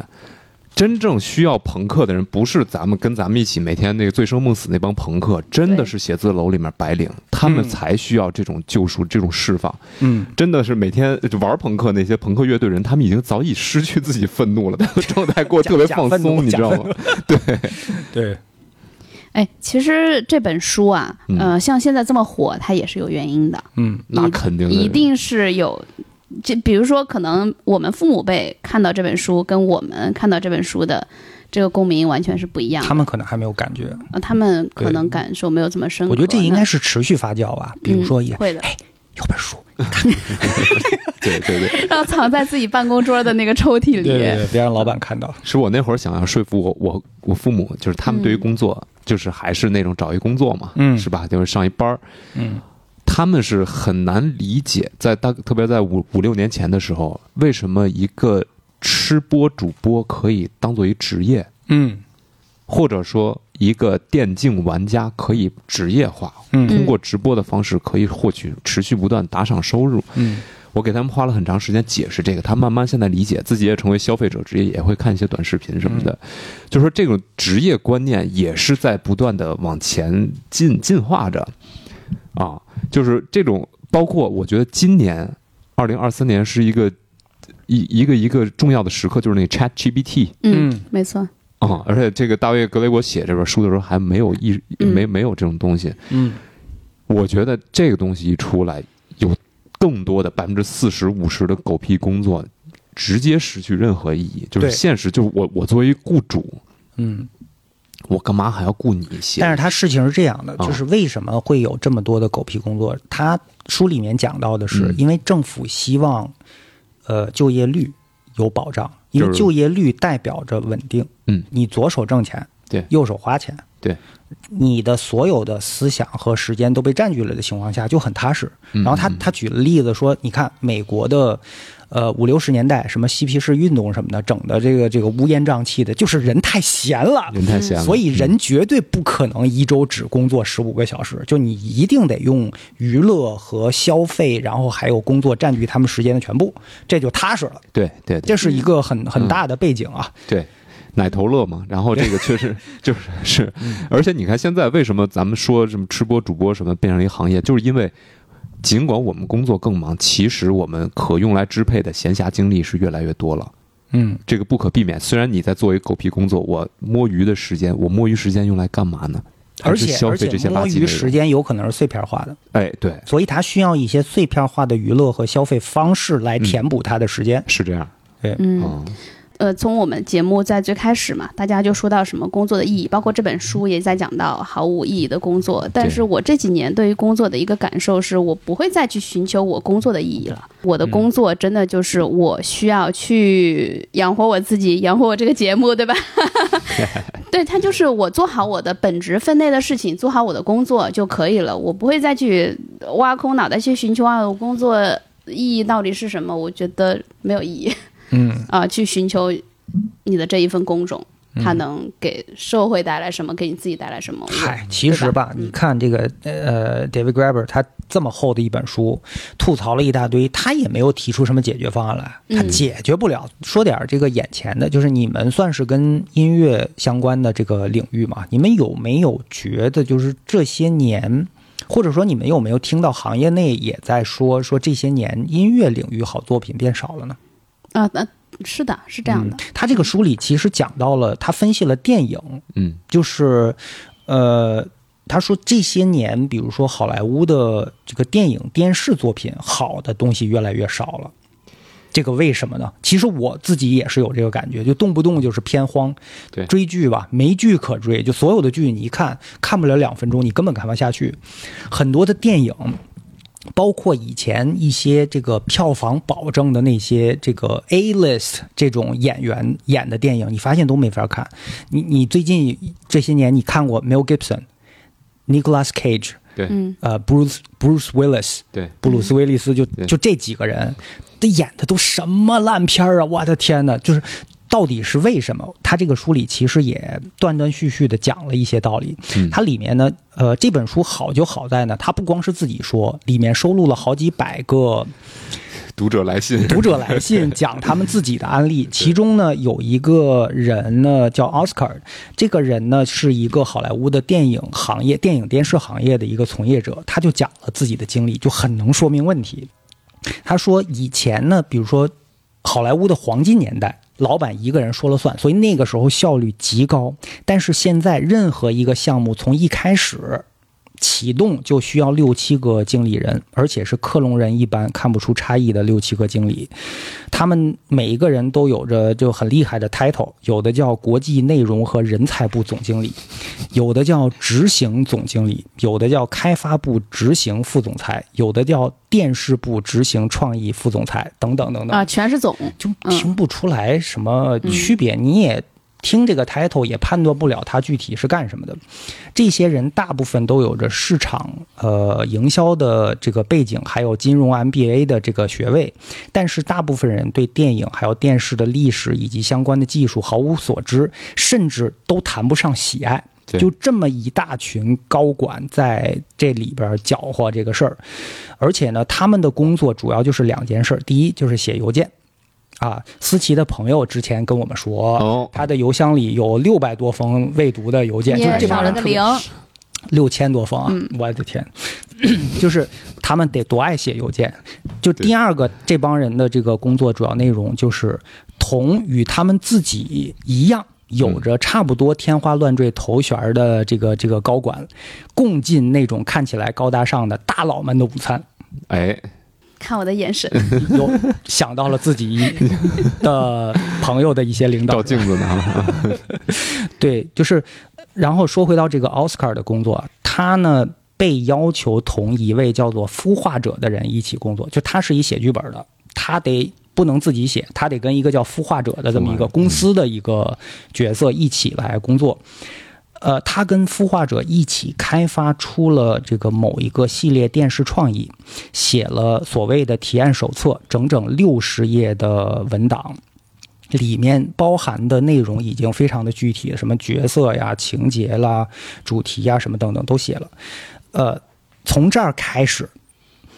这个漫长的长跑才算是这个鸣枪了。这个大型推销、内部推销活动开始了，就是我们把这个项目交给了大批电视台投资人，还有制片公司。这些人呢，都是传说中的食物链顶端的人物，往往会有好几个月听不到任何的回音儿。嗯，好不容易某一个这个大佬兴致来了，约他们见一面儿。结果见见面的时候呢，发现他们会要求你再从头介绍一次你的提案，就跟他们没看过一样。对事实上，他们真的没看过。他们为什么约你呢？只是为了应付他们的上司，说：“哎，你干嘛去今天啊？我约了一个这个这个作者，我他有一个好本子，我们来谈一谈。”对，实际上，哥们儿就是想出去混一下，是是是， 等你介绍完你的这个这个案子以后呢，他们会提一大堆事先写好的问题，很模式化的这些问题。这些问题当中充斥着各种各样的术语。你走了以后呢，他们可能就撂爪儿把这事儿就给忘了，然后你不得不主动再去跟进这个项目，于是整个流程还得重新从你介绍你的项目开始。对对，于是呢，这个提案就像是一个皮球一样，在空中被踢来踢去，时间拖得越来越久。他们会告诉我，就你写的这个手册太厚了，就不便于我到处帮你去分发和和推销，所以呢，你需要做一个缩减的版本，或者说他们突然间觉得这个剧本可以做一些修改，于是呢，我们就要继续开会，继续讨论，继续头脑风暴来满足他们这个需求。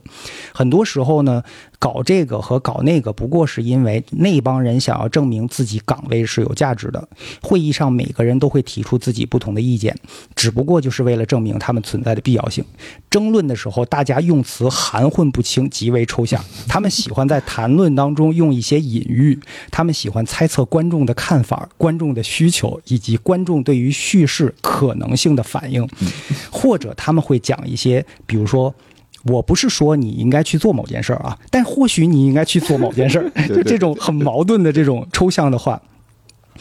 你越是去追问细节，得到的回复就越模糊。我觉得讲到这儿，是不是很多人都找到了一些自己工作的共鸣？哇，没啊这有个应简应直该应该听到这些的时候都频频 点头，频频太点头。写实了，想哭了都要，是吧太真实了。他说有一些高管的风格呢，反而是跟这种不太一样，他们会在面谈的时候万分真诚，百分之百的赞同编剧所提出来的全部内容。一旦会议结束，他们就会发一封邮件给这位编剧，邮件里提出来的要求会跟会议上讨论的结果完全相反， 或者说过了几周之后，突然说这个项目需要重新构思一下。嗯，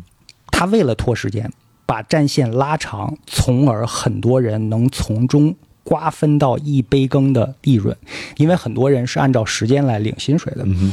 呃，我们无法得知这些执行创意副总裁们真实的想法，但是我们可以看到他们存在的结果。怎么看到呢？你每当去看这些好莱坞的剧，以及走进电影院的时候，你都能找到他们存在的影响。就是现在的剧和电影太烂了，平庸，全面平庸，真的是这样。嗯，我太太她是在电影行业工作，完全经历了你说的这个情况。嗯，他最早从一个小型公司开始，然后下一份工作是到了一个有国企背景的电影公制片制片公司，然后又到了一个跨国企业，嗯最后职业生涯的终点是在一个互联网背景的更大型的一个电影制片公司，所以他就呃这个机构一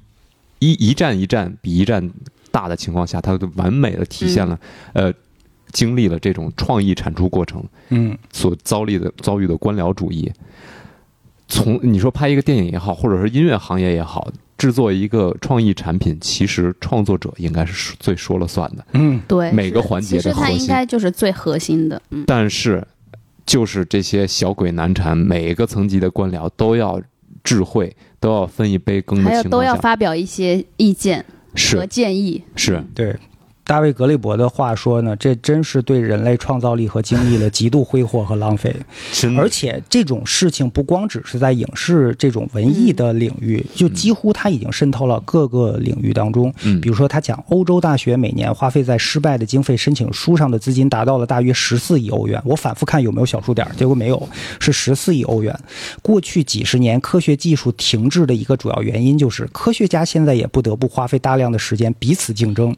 去向潜在的经费提供者去证明他们已经知道未来能发现点什么，能具体做出什么样的科学成果来。嗯就是他提到了一个词，就是内部市场营销。嗯就我反复的要在内部证明我这个东西多厉害。就内部的一个路演，对，就这嗯对种内部市场营销的这个模式之下呢，大量的次生狗屁工作就产生了。比如说，你要有很精美的这个 PPT，对吧？你要写报告，你要雇人来完成相应的准备、编辑、复制、制图的工作，这一切呢都是管理主义封建制度的内在特征。对他这里发明了一个概念，叫做管理主义封建制度嗯，就他认为政治经呃政治和金融的高度绑定就是就是这个东西，嗯这是一个这个怪胎。过去这个很多的制片厂不仅给出的决策还是资金，他们的速度是非常快的，而且流程很简单。而现在呢，我们已经陷入到了无比复杂繁琐的行政漩涡，经费申请、什么战略愿景、开发提案、管理者层级越来越多。嗯，毫无意义的岗位就这么快速的增加着。这里的男男女女，每个人都有着高大上的这个 title，说着一口流利的公司术语。黑化黑化， 嗯就他们到底在讲什么样的话？嗯我我不知道你们能不能理解这些词儿。心动情境，没哦，这有又是新新的一轮的那个，比咱们之前说什么赛道这些更好像更高级一 Update 些了是吧第二曲线、抓手、卡位、蚂蚁市场、产品集群、产业集群、结构性壁垒、啊， 战略支点、 我啊品牌立场、海豚湾模式、哦，视觉锤，就是锤子，雷神那个锤子，视觉锤，情绪祭点，心理账户，跨界绞杀，文化母体，有谁能知道我刚刚说的都是什么意思？我觉得罗振宇肯定全知道，就是跟咱跟咱没什么关系是吧嗯对，？我也觉得离我好遥远这些。我觉得，如果你想在一个大的呃公司或企业里混得风生水起，你这些词还是得学会的。这样你写在 PPT 里这面，这都得是贯口，就你在宣讲的时候，底下的人会不明觉厉啊，就觉得嗯哦，这厉害厉害厉害。哎，就像我前几年老会看到互联网会提一个词叫什么赋能，什么什么赋能，我一直不知道，哦 Empowerment 我不知道这个赋能跟他们具体做的事情有什么关系，但是这个词是频频的出现在，其实就是这些本来都是稀松平常的概念，嗯它被赋予了一个行业术语，嗯，然后构建起人为构建起一个壁垒，就对方便他们在壁垒的背后搞一些黑箱操作。对，所有刚才我们提到的学术界、嗯呃金融界、嗯呃，包括其实电影这种文化生产文界，娱界吧其实呢嗯都是文呃门对普通大众来说门槛相对有一定门槛的。嗯，你背后发生了什么事情，而且呢，特别是金融界，那都是最精英的人家儿去的地方。嗯我们呃那是当时呃分析二零零八年那个金融危机的时候，你就发现真的是一个又一个的金融术语背后嗯就是一场又一场的骗局。对，啊，什么 CDS 什么什么，他们都发明了很多衍生的金融产品，嗯其实把那些垃圾债打包分拆，然后包装成一个更好的一个评级更好的一对个对对对，嗯产品，然后再卖给咱们普通消费者。咱一看，基金评级什么 A 级，其实你买的是一个垃圾的一个东西。呃，刚刚嗯提到的那个 PPI，这个就是嗯你说的这个一模一样的一个事情。 PPI 是什么 PPI 啊就你是一说那个词儿是一吧个案例，对，啊？嗯，其实有一句话说的特别好啊，就是只要你将水搅浑，别人就不知道水有多哎深；对，嗯，只要你多用一些晦涩的表达，别人就永远不知道你有多浅薄。 就这事儿对，你会发现越虚的领域就越喜欢用一些没有人知道什么意思的词或表达方式，对，就它就让你没有办法看透它。嗯这个就是骗子的一贯逻辑，就是这样的。对，我觉得咱们作为当代人，应该是对任何新话有新话，就是新的话语有足够的警惕。新话背后一定是有猫腻的对啊！ 对，咱们咱们来说说这个 PPI 啊，已来经说了好来几给次我们了。科普一下就。这事儿挺有意思的嗯，就是呃，书里讲到说，这个 PPI 丑闻事件是发生在二零零六年被揭露的一个保险的一个丑闻事件。大量的银行一直在将没人要且通常很糟糕的账户保险单硬塞给客户，最终呢，法庭判定银行必须归还这些费用，于是就产生了围绕整个 PPI 赔偿的一个新的行业。嗯呃，给他提供案例的这个人呢，叫埃利奥特，他曾经在呃英国的四大会计师事务所之一来负责这个 PPI 的项目，所以呢，他有第一手的资料。呃，他就讲到了说，我们是按小时收费的，那事务所是按这个单子收费的，法院等于把这个。审核的这个单子交给了事务所，那员工又是按小时来进行收费的，那最终导致的结果呢，就是他们故意不好好培训员工，还乱安排、乱组织工作，于是大家不断的犯错，项目系统流程一会儿变成这样，一会儿又变成那样，以至于没人能够摸得清做事儿的方法，于是所有人都在犯错，这样单子就需要续约，就需要不断的延期，这样所有人都能赚到钱。嗯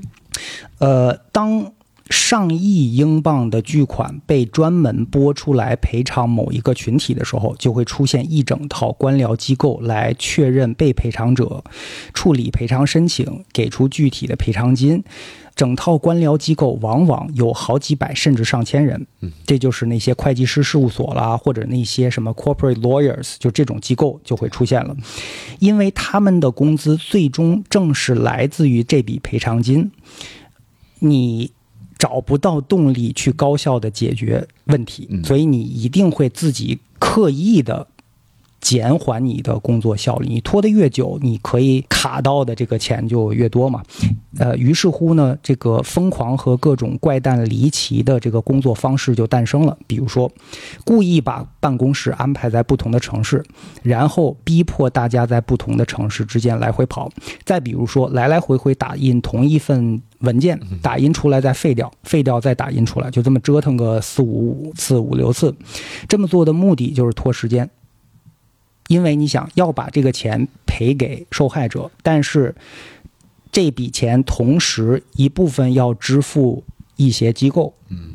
指望他们把这事儿给梳理明白，然后这些机构就吃准了这个事儿，那我先审核个两年再说吧，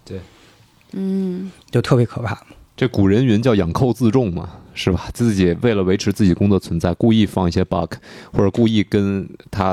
呃呃治理的对象那个寇达成一种协议。呃对，因为是吧有的时候你没有这些的话，它这个这个岗位就不存在了。嗯哎，我想起了这个 Reddit 那个论坛上面有一个，嗯当时有一个、呃 IT 工程师，这发表了一个发了一个帖子，就说我要做一个 confession，然后那个说什么、他说其实我的工作一周只需要两个小时的时间就做了，我是一个。一个企业，大型企业的外包的一个 IT 系统维护工程师，嗯，他们给了我一个很很好的薪水，然后告诉我一周的工作时间是多少小小时，但是其实两个小时我就做好了。我现在纠结，我要不要告诉 告诉他们，或者这个事儿，或者怎么怎么着，就是说，他就我心里很，其实是道德上很谴责自己。嗯，后来底下那些 IT IT 男都说了，我这还有这种这种好事儿，你可千万不要说不能这个事儿说。对，然后这个人就做做 confession，这个人工说，我甚至因为我自己设计到的程序很完美，嗯我甚至为了让它看起来不那么完美，我会故意往我的数据里插一些 bug，哥们儿情商挺高的，巨高， 呃人人能干得了这工作，我估计智商、情商双商都在线。对，然后呢，人家那公司的领导一看，哎，说我的我的这个程序查出了这些 bug，、然后也向对方的资方证明了，我说这我的工作是卓有成效，也是有存在必要，我故意放的这些 bug。嗯，就这样，他说我过得特别爽，我甚至找了第二份工作，我现在挣两份儿钱啊！我们家我老婆都不用上班了，嗯，这 厉害了。对，我觉得这哥们儿其实真的很聪明，就是他很能够知道怎么在不同的这个就是社会环境里边混。嗯，如果咱们假设一下，如果他跟他的老板说，我只需要两个小时就完成你你给我规定的这些工作，那么他的老板一定会增加他的这个工作的要求。对，其实是没有必要的啊。然后会找一些茬儿来，然后让他对做一些更多的工作，作为 PPT 什么的，是吧？对，因为种种原因，所以大家宁愿假装在忙碌，也不愿意高效的去完成一些事情。嗯，这儿还有一个案例啊，就是用这个 David Graeber 自己的话来说，就是这是能够证明这个金融资本对现在的一些就是传统领域的影响的最好的案例，嗯就是位于法。法国马赛城外的一个工厂叫做大象茶叶工厂对，这个原本是一个地方企业，就是一个普通的一个生产茶叶的一个工厂嘛。但是后来它被联合利华收购了。联合利华是什么呢？就是利顿，大家知道，就是一个可能是全球最有名的一个茶叶的品牌了。嗯，嗯联合利华拥有这个品牌，就它是一个相当大的集团。它后来收购了这个大叶呃大象茶叶厂之后呢，起初大象茶叶厂的这个呃工人们多多少少还有一些自主权，呃，这个集团也没有过多的去插手。那工厂的工人还是可以自由的按照自己的性子搞搞这个的，搞搞那个。到二十世纪九十年代，他们引入的一系列改革措施已经使生产率提升了百分之五十以上。嗯，就是靠工人们自己的自觉，已经让这个生产效率提升了百分之五十了。嗯你还想怎样啊？对，但是这个时候就开始出现问题了，公司的利润增长了，给工人增加工资了吗？没有。呃，他们雇佣更多的工人了吗？也没有嗯。他们引入了一些新的设备、新的机器了吗？没有没有。他们扩大生产了吗？也没有。那他们干了什么呢？他们开始招来一批又一批的白领。对，然后这些白领干什么呢？就他们成天穿着西装转来转去，公司给这些穿西装的瞎转悠的白领想出了各种各样华丽的头衔，但是他们每天做的事情基本上就是努力想出点儿什么事情来做做，一边盯着我们这些工人工作，一边拿小本本儿不知道在写一些什么，然后他们就开会，开会完之后，他们再写出报告。即便如此，这帮穿西装的人也没有找到他们存在的合理性。最终有一天，其中有一个白领灵机一动，想出一招：咱们要不把工厂关了 吧，然后搬到波兰去。哎就于是这个大象茶叶厂就就 over 了。对对，就是这样。嗯，一九四五年到一九七五年之间，工人、老板还有政府之间存在着一种被称为凯恩斯主义的协定，就这是一种业内的默契。嗯什么意思呢？就是每当效益增加的时候，工厂赚的钱多了，那么工人分到的钱也就多了。但是这件事儿从七十年代就没有了。嗯，七十年代是什么呢？金融资本开始介入，开始大量收购了这些厂子和品牌什么的。呃，那最后你会发现赚到的钱去了哪儿了？一方面去到了。占世界百分之一的人口，他们的私人的钱包里，然后一部分就用来雇佣白领啦， 对对对用来做广告啦，就用来干这种事情了。对，也是七十年代那个时候，也是一个就是呃经就是放任资本主义扩张的一个年代嘛，就是美国是里根，然后英国是撒切尔夫人，然后他们两个人的执政风格都是极度就是小政府大市场，所以那个时候就资资本主义是一个荒蛮生长的一个年代，也、嗯也在从侧面推进了就这种机构啊，或者这种这种扩张，这种资本的这种扩张，然后也。因为我我是觉得机构本身，一切组织机构本身是有一个动力学的一个注定的方向，它就注定会越来越膨胀，嗯它不会做自我裁剪的，嗯这是一个一定的事儿。所以就是说，它会有一个点，有一个最最合理的平衡点，然后一旦过了那个平衡点之后，就进入到了 bullshit 阶段了。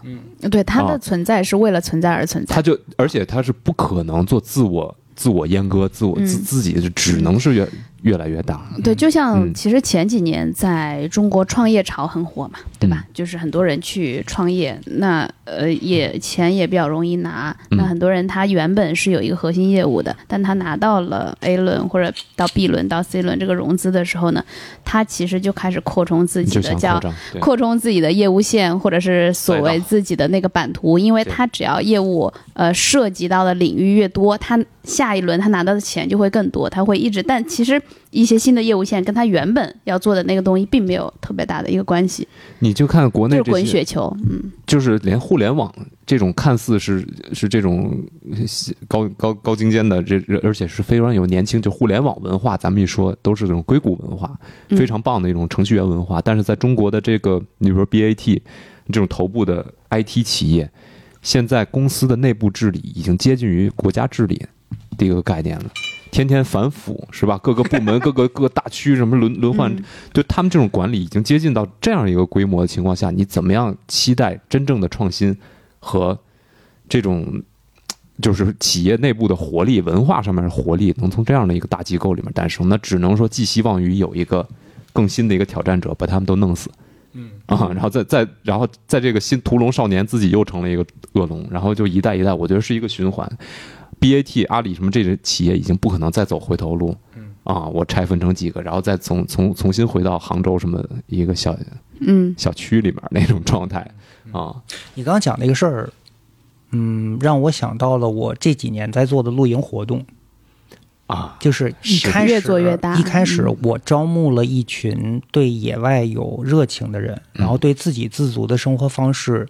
很向往的这群人，大家几十个，可能上百个，甚至几百个，嗯就是到野外，我组织他们来过三天两夜的这种像部落文化一样的这种乌托邦的生活。对，但是随着活动越来越规模壮大，来玩的人越来越多，商业的引入，对吧？各种服务的引入，然后人流量的密集，然后最终我发现这个东西从部落文化迅速进化成了另一个野外凭空而生的城市，于是它也具备了所有城市的问题。对，嗯也因为其实人多了就各种事情，你知道吧对对？各种人之间的摩擦、矛盾、对规则的漠视，以及三教九流他们的这个一些做法，有现场有闹事儿的，对吧？有那种想要走后门的，就是嗯对来活动不想买票的，然后有那种商家。有过多的要求的，然后有最后你会发现你的力量被分散了之后，人家基本的要求我满足不了。比如说有的商家停电了，我没有人力在帮他恢复这个电力了，我在在那边在维持秩序呢，嗯嗯，对吧？就是特别像你你刚刚讲的那个那个事情，也异化了，其实，而且都是你看到二零二二年的时候，二零二一年的时候，就是你说露营就已经变成了一个。非常商业的一个，对就所有所有的车企都在都在打露营牌，对吧？嗯，呃，但它有点像是呃，在城市的郊区又建了一个小城市对对对，嗯这种感觉，嗯但它又拥有很多其实城市里面的这些问题。嗯，就是你当年说的，就是本来是想要有一个理想主义的乌托邦这样的一个小的村落，但是当它已经没有那么理想化了，那就算了，还不如不做了。对，嗨，包括文化领域这种事儿不多了嘛。摇滚乐本身它也是从一个像你露营一开始带着初心，带着这种这种对理想主义的东西，也变成一个商业，包对括你说 hiphop。你说你做一张商业唱片，你会嗯面临什么样的问题啊？嗯首先你写了几首歌之后呢，有一些歌你还没写出来，已经被某些品牌买断了。啊买断之后呢，哇，那你得报选题，你得写 PPT，一嗯首歌从 PPT 开始，就就很 扯嘛，对对对，那从 PPT 开始到最终写完，他会经历什么？这个给创作者造成了什么样的反应？这个嗯对我们对，这这个过程我是太熟悉了。 对，而且怎像么电样影做出一首爆火的歌做出一曲？种爆，这个没错这种东西是一种可以复制的，成了一个商业模式可了，以它的不是可以的创作了。 可以的，就像、嗯呃，就我我自己的工作哈，就有过这种所谓成功的经历。嗯之后呢，你会发现，呃，比如说这个音乐人也好，这一个组合、这个乐队，他某种程度上找到了这个流量密码的，嗯，他就会知道怎么样去复制这样的一种成功，因为他会能带来非常直接的经济利益，就一年他的收益能翻十几倍，嗯对就是那很多人是无法抵抗这样的诱惑的。你作为一个音乐人，你之前可能辛辛苦苦的、很掏空心思的做了一张专辑，但是一张专辑可能也没有什么人听。那为什么现在大家出歌都是以单曲的形式出现，而不是一张专辑？因为一张专辑它所消耗的人力跟金钱成本太高了。对。而且每一首单曲我出来的时候都能有宣传资源，但我出一张专辑也只有一次的资源。对吧你要养活那么多部门，你想，对，那这个时候它带来巨大的经济力的同时，很多人是无法去抵抗这个诱惑的。嗯嗯，那我们其实今天讲了很多，呃，讲到现在的工作的它的无意义所在，或者是一些狗屁的地方，那怎么去应对这些呢？有一部电影《Fight Club》国际俱乐部嗯嗯提供了一个非常激进的解决方案，嗯对吧？如果大家看过的话，它其实也是从九零年代，其实搏击俱乐部那作者叫什么来着？也也是一个很激进，我嗯觉得跟 Da- David 挺像的一个很很左派的一个。他最后电影 就是把这这些都炸了嗯炸掉了，或者是你自己主动选择 off the grid 是吧？离开城城市，对去去一个废旧的屋里面，过着一种非常基本的生活，然后全都是自己 DIY。我觉得可能从一一八一九年开始吧，嗯就是你你你发现 YouTuber 当中多了一个门类叫叫 Off Grid， off grid 对，就是你如果搜这个这个标签儿的话，你会搜到很多就是辞去工作、卖掉房，甚至他们本身也没有房子的年轻人，在野外过着自给自足的生 活，然后上能够上传 YouTube， 对，然后还能收点广告费什么的。这就跟瓦尔登湖似的。后来那个大家说写瓦尔登湖那个叫什么梭罗，其实并没有远离城市，就离离那村儿其实挺近的。还 拿着稿费呢拿，着高哎，让我想啊到一不部是，但是电影我觉得它提供了一种这个生活的另类的解决方案。对你甭管它实际上怎么样，但是我觉得，呃，它里面在讨论一种新的解决方案。假设你受不了一种生活方式，你有没有可能寻找到另一种方式？那种是不是你负担得了的生活方式？然后他有特别详细的记账，就是他自给自足，在一个湖边的小木屋里生活，对，到底一年花费了多少钱？你会发现没多少钱。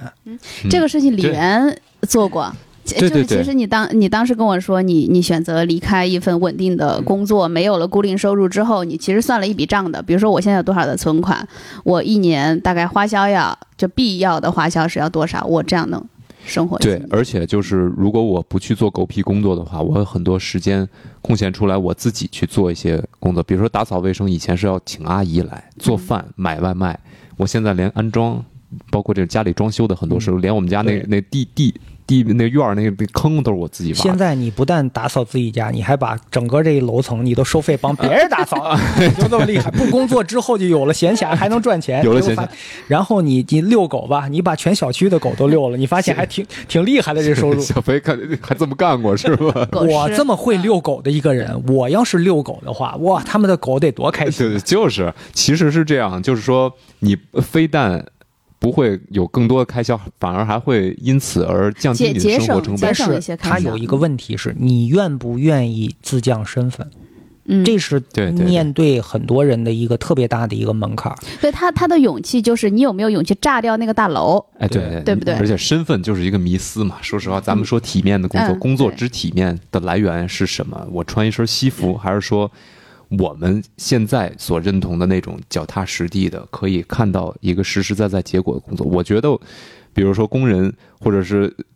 呃农民也好，是一个很体面的工作。我自己在家里，疫情的时候，我跟我老婆我们俩种种了一盆菜，嗯，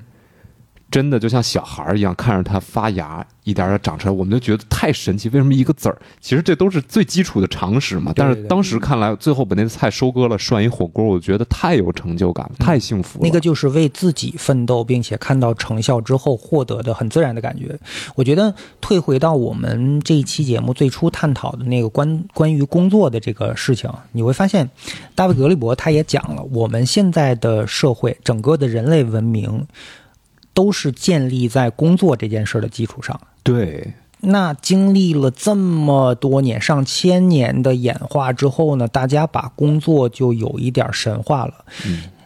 你必须得找一份工作，稳定的工作，拿薪水的工作，给你上五险一金的工作，这代表什么呢对？对代表第一，你是个成年人了；嗯第二，代表着你是一个正经人。否则的话，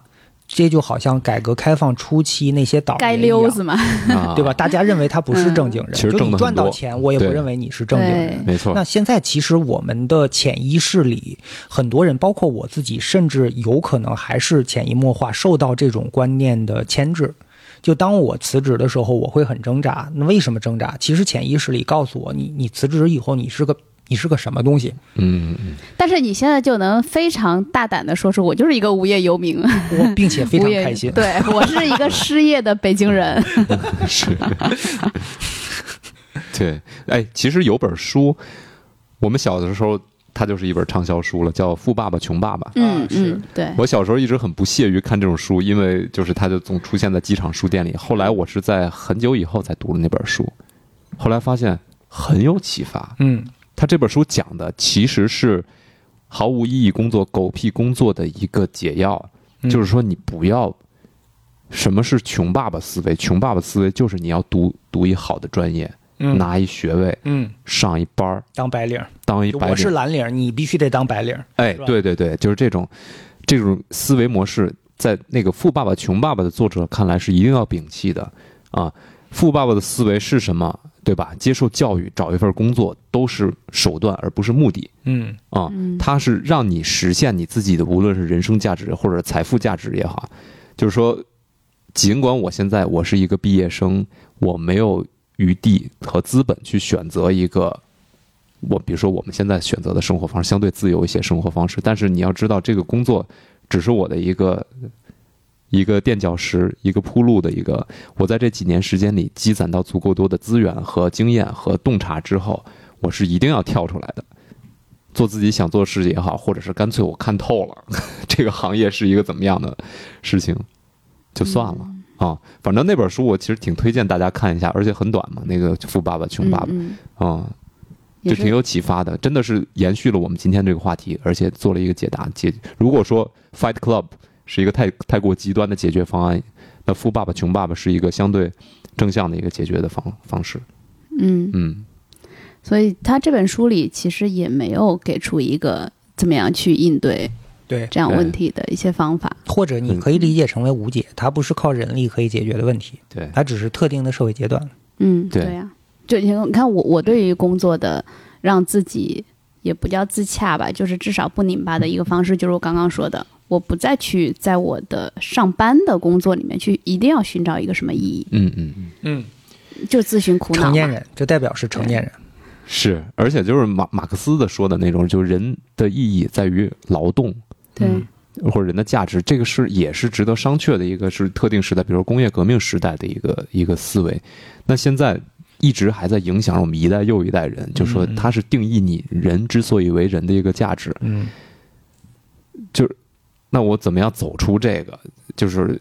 如果你不走出这个思维圈套的话，你再人工智能、自动化、Chat GPT，你还是会忙一直忙碌下去。其实更我们忙碌很多的认为与生俱来的事情都没有那么的与生俱来，都是对呀很近现代的很事近情。就比如就是说20朝九世纪朝九晚五是一个很工业化时代的一个特点。，对呀、啊一日三餐同样也是对对一对个很工业化的时代，就是你为了朝九晚五变成你要一日三餐。是就过去的农耕年代，古代人不是一日三餐的，对，他也没那条件一日三餐嗯没有这个啊条，件。嗯包括时间本身也是一个人为制造的一个刻度对，。古代还没有那么多癌症呢，是吧？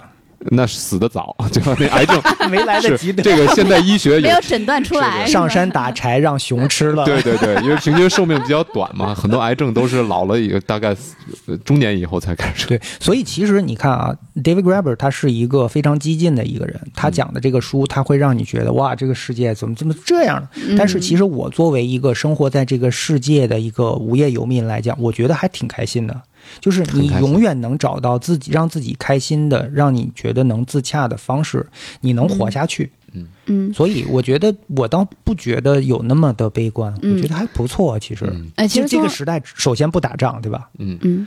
我们这个时代是很有可能历人类历史上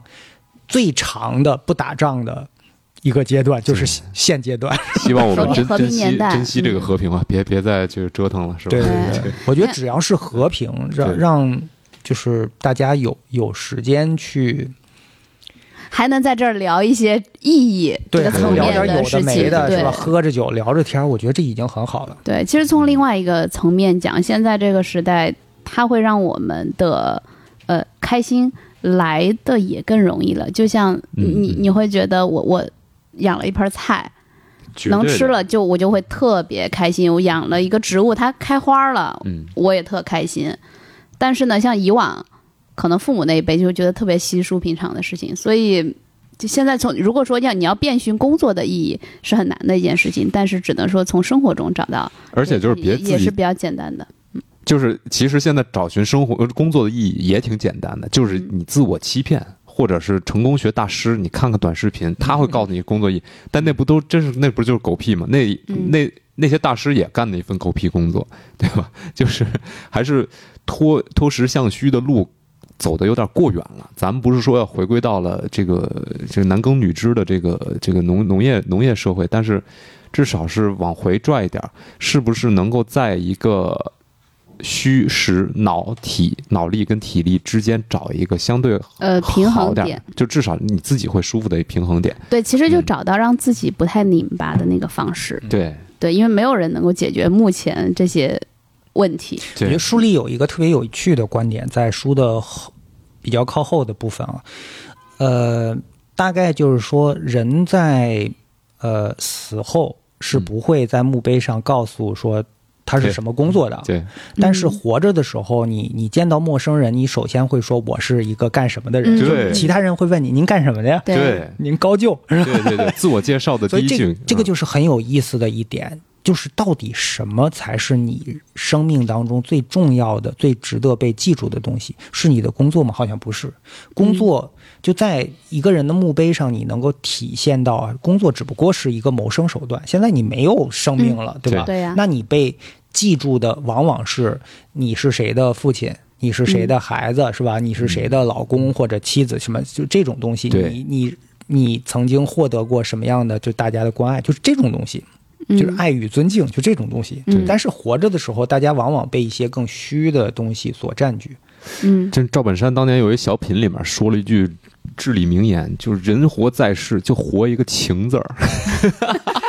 我们今天要我这么我去无法套到赵本山的脸上， 这所以我这口音学学的不太像，但是哎呀，他就是、呃就是活一个情字儿。嗯，嗯你看，小飞说了，人家墓碑上最后写的是什么？刻的自己的家庭关系，我是谁的父亲，谁的儿子，真的不会，就那些东西真的是身外之物，最后还是你人与人的之间的这种连接，这就种你感你们情。你们想象一下，如果墓碑上要刻上自己的工作，按照现在这个年代来说，好几块都不够写不的，够写， 然后你也没做的那么成功一啊，直频繁的去换工作，对嗯呀啊，对？吧？你三年换换俩这种的，就是这个，反正我这跟我也是比较糟糕的一点。你会发现很多的高管呢，他们都频繁的在跳领域。嗯你你发现古代的这个管理制度是这样，一个行业它会选出比较资深的、比较厉害的人，成为他这个行业当中的话事人。嗯，对吧？行业协会里面的都是这个行业里的人，对他会告诉你这个石头不能这么打，对这个矿不能这么挖。但是你会发现，现在职业经理人制度下呢，就这些很厉害的高管们，他去年还在这个领域，今年跑到这个领域，就是他怎么能够？就他可能学过管理，但是他怎么能够把他的这个东西这么？无缝的衔接到不同的领域上。对对对，而且他那管理学，包括进入到了一个陌生领域的学习，是是有否一通套用？嗯是有一套简明易记的方法论的。我如何用一个月时间迅速进入到一个行业？但是这个方法论本身也很扯淡，对吧？就是说，依赖于这么咱们干了这么多年的经积攒的经验，爱呃感情嗯，是怎么样被一个职业经理人空降过来，就对把你取而代之的。但这个东西你会想想象，假设你是那个职业经理人，你为了求生，哎，你嗯就会在知不同道的领域当中，就是你每跳一次，你的你的工资，你你拿到的那个对那个股份可能都更多一些，那对吧肯定？的就是对跳就很厉害嘛。对对但是你怎么能够坦然的就 就这么装下去呢？你肯定得有一些手段，对吧？甚至有一些话术。那你到一个新公司，你肯定会说：“哦，你们这个东西，我觉得你们的心动情境是 吧？你你这个事情的抓手是吧？你这你你要卡位啊！我告诉你，这个蚂蚁市场就是就是哎，真的就你是的这么来的啊这些词 结儿。构性壁垒。我跟你说，对，啪，然后这个老板就懵了啊那种 Slow clap，你知道什么叫 slow clap 吗？就是呃站着啊，一万人就站起来鼓 掌，哇，对就是厉害，厉害，厉害！就当他说一些你完全听不懂的话的时候，就觉得其 实很我们有何德能，请到您这样的大神呐、就我们这个破庙是吧？养您这尊 大佛，哎呀，其实很容易很不堪一击的嘛。他们这种嗯这种东西，但是大家都，哎，《Fight Club》那个电影里面对这种职业经理人文化做了深刻的而又有趣的批判， 对，就是很哎，你一看这这真是装什么装啊！嗯希希望有一天我也能像二位一样成为无业游民。我觉得你我的终可以极目，标啊，我觉得你是可以的，就是你心理上能不能过得了这个坎儿？你现在又在撺掇我辞职是没吗有？没有没有，并没有，并没有，就是你完全有资格辞职，但是我其实能不能接受这样的生活方式，取决于你自己的心理。嗯，就比如说，你辞职不代表你没有工作，对吧？对对对你自己去上社保，但不代表说你不再有收入了。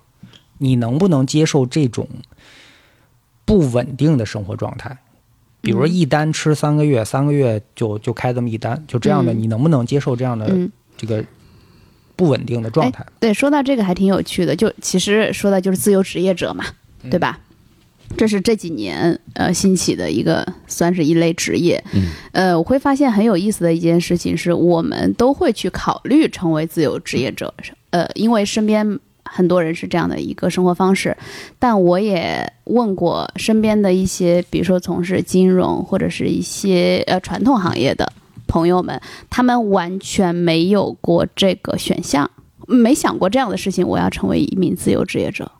就是因为他们身边没有出现过这样的一个可能性。嗯，就你不知道说哦，原来还可以这样去选。但是由于我们的这个这个圈子或者是朋友里面选择这样的生活方式的呃人是，呃至少是有的。对，我觉得这个问题就是在于你到底做的是选择题还是问答题。对，就是你如果嗯对是选择题的话，那你面前有什么选项，你只能在里面选。但是你你能不能把它挡住？你把它当成一个问答题来做？我我到底想要干什么？然后我去论证这件事儿能不能行得通，嗯对吧？嗯就你没有看到某一些模式，不代表那个模式行不通。嗯，而体制会自自己自不断强化、不断臃肿，人也是会这样，也会有长期会形成一种《肖申克救赎》里面那个摩根·弗里曼说的叫制度化嘛 （institutionalized）。嗯，你一直在做一个职业经理人，那其实说实话，那我自己的专长也好，什么的也好，并一无所长嘛。嗯我的专长只是狗屁工作里面那些他哎打呃工可过能专长就是管理别人。对对对，就这种，对就是它本身就是一个建立在一个虚空之上的一个专长职业。我经常觉得职业经理人这个工作以及他们的技能很像是职业主持人，就是肉喇叭贵校贵校是 吧？你们就管它叫什么肉喇叭是吧？肉喇 叭是吧？就是贵校毕业的那些，就是字正腔圆，就发音方式非常呃呃，对大对对爷来条黄瓜，就是他能把所有的字儿都说的非常有穿透力，非常有，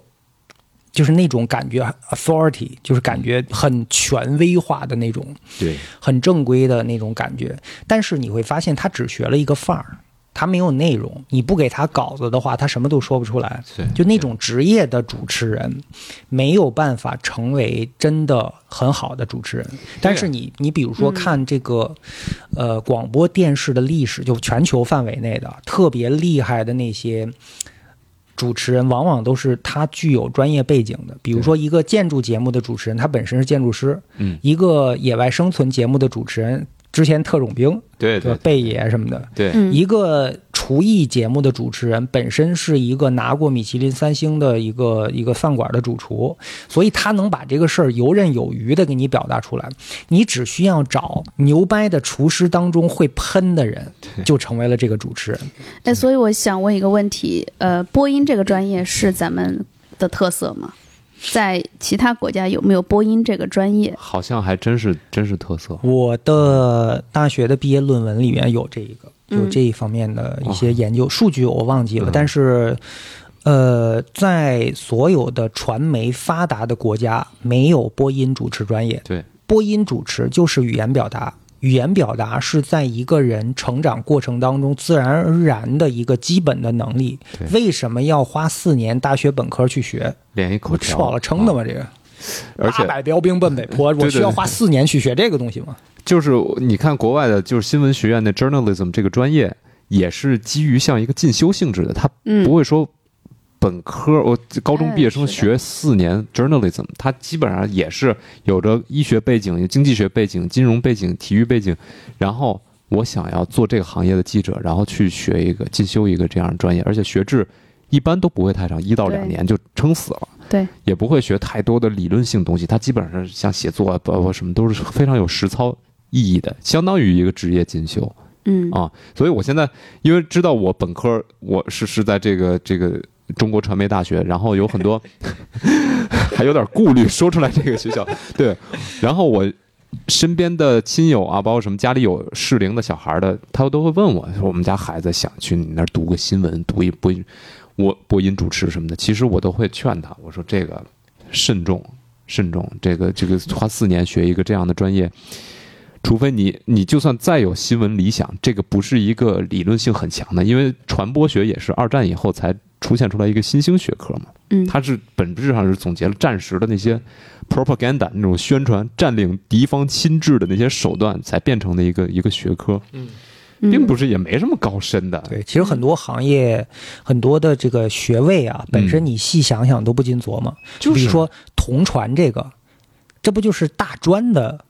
哦，是它也不应该是说到我个了，特别 对对对吧？对你就花是四年学一，这是个技术应该工种其是个实大专的一个技术工对种对。呃，但对，他是他其实是，但但他的确是要花时间的，对，就这哎那个是肯定的，就对，是但他嗯，任对何人花了，就像你说的足够多的时间，有专业的老师天天训训你英文版八百标兵奔奔坡，你也可以。 对，因为同传它是完全是要是需要时间积累的嗯，就一年你可以学的英文很好，但是你肯定做不了同传。嗯我觉得首先你要学的是语言，对其没次错嗯你要学那个专业，对，你它才其能实够是成为那个专业里最好的翻译。对，它会有一些对对特殊的、特殊的呃训练方法。但是呢，像在即便是这个专业啊，你学同传其实是一个基本。嗯，呃，如果你想要成为某一个领域的，因为没有人能够精通什么医学、计算对机、金融、政治、经济这些。那我们当时的训练方式也是每一个星期会有一个主题，你要花一个星期的时间来去了解这个行业的术语和知识。但是如果说你在从业之后要从事这个行业，很多时候也需要大量的时间去了解这个行业的运作。所以有的时候，如果你在这个行业里，你的英文又很好的话，多半你有可能会比那些同传翻译的会更好。嗯，所以咱这现在说这些，不是说咱们就是嗯狗屁专业或者狗屁工作，因为我本科四年学的是编导，嗯，我也觉得是不值得我花四年时间去去学一个技术性剪一个 Premiere 剪片一子般，是进修班儿就可以了。进修班儿真的是可以了。然后大学四年的本科教育，在我们理想理想当中应该是一个博雅教育，嗯是培养培养你人格、心性或者是眼界的这种的，对嗯不并不是说在某一个职业领域给你一个对培训的，所以这个也是。可能理念的，刚才你问我说，国外是不是也有播音嗯主持？就是在人家看来，news anchor 是一个需要你要脑子多过于要你口条当的然这么一个当职然位。但我觉得这个是一个社会性的一个问题，就时代的认知。比如说，咱们是不是在过去很多年里有点强化了大学本科这个学位的这个这个地位？然后是咱们是不是有点过于强化了白领这个工作性质的地位，是，对它吧？是比如说职业教育，你嗯你学一个大专或者你学一个技校，你会发现这个东西人家学几年就是出来就能独当一面的，对啊呀、我电钻贼厉害，是吧？我能开挖掘机，然后我能厨厨厨师学校，我能会做一百个传统的这个这个中国的菜式。我觉得这种才是可丁可卯的真正的能力。但是，比如说我学的是这电影制片，嗯，我啥也没学着，你知道吗？这其实就是师傅带带两年，你就就学着了，这个不需要说不，四年。这是完全是靠这个人际关系的一个东西。对对对就是很多的你，你看很多的这个演员，如果他人际关系混得好，他有足足够强的这个一些逻辑能力、社交能力的话，他到四五十岁的时候，他能成为非常厉害的制片人。对对对，但是一个大学本科拿到这个。制片学位的这样一个东西，他他出来以后能干啥？就是可能你进到剧组会给剧组人买盒 饭，这这个叫制片儿，制片人和制片儿是不太一样 的。没错，嗯所以刚才说了几个专业都戳中了我母校的那个痛点， 因为这些专业我们我们学校都有，特别就是艺术类学校，哎，这怎么说呢？就是就是存在这种，呃，本科四年，我们的目的还是说回到到底是为了什么？现在我们这一代人至少是为了你的上班儿做做一个准备。其实我们把本科教育变成了一种职业教育嗯，的期预期，就其实也要看怎么理解大学，就是你怎么哦啊理对解这、这这个四年。我对记得当时我弟选学校的时候，我也很明确的，就其实也跟他讲了一些我的这个想法，就是你看你要学四年是为了找一份工作，还是说你要利用这个大学的四年形成自己的一些观念，对或者是自己的一些认知。对，如果是真的找份工作的话，很多时候我们大学学的东西，到你的职场上不一定适用，你又得重新去进行学习。是但是你大学学到的，包括你的学习的一些方法，这个可能在你之后，不管是你从事什么职业，它都是有用的。所以我们当我们谈狗屁工作的时候，其实他给他奠基的是狗屁教育，让我想到越来 Pink 越不能 Floyd 播的，了。对， 就就就或者 真的是你看大学 We，don't need no 对，就是呃是有有意存在有意义的教育跟无意义的教育，嗯，以及我们大家都上过，呃是从中呃中小学到大学，有哪些是今天一直在受用并深深影响你的？假设这个教育体系的目的是培养劳动力的话，那它只是一个非常基础的、非常低级的教育状态。现在说的 high education 就是什么大学是吧？什么博士、研究生，它最后你发现还是输出劳动力，它没有不一定保证真的这个是一个很厉害的一个人才什么的。是我们今天后面聊的能 播吗？这个淡出就好了。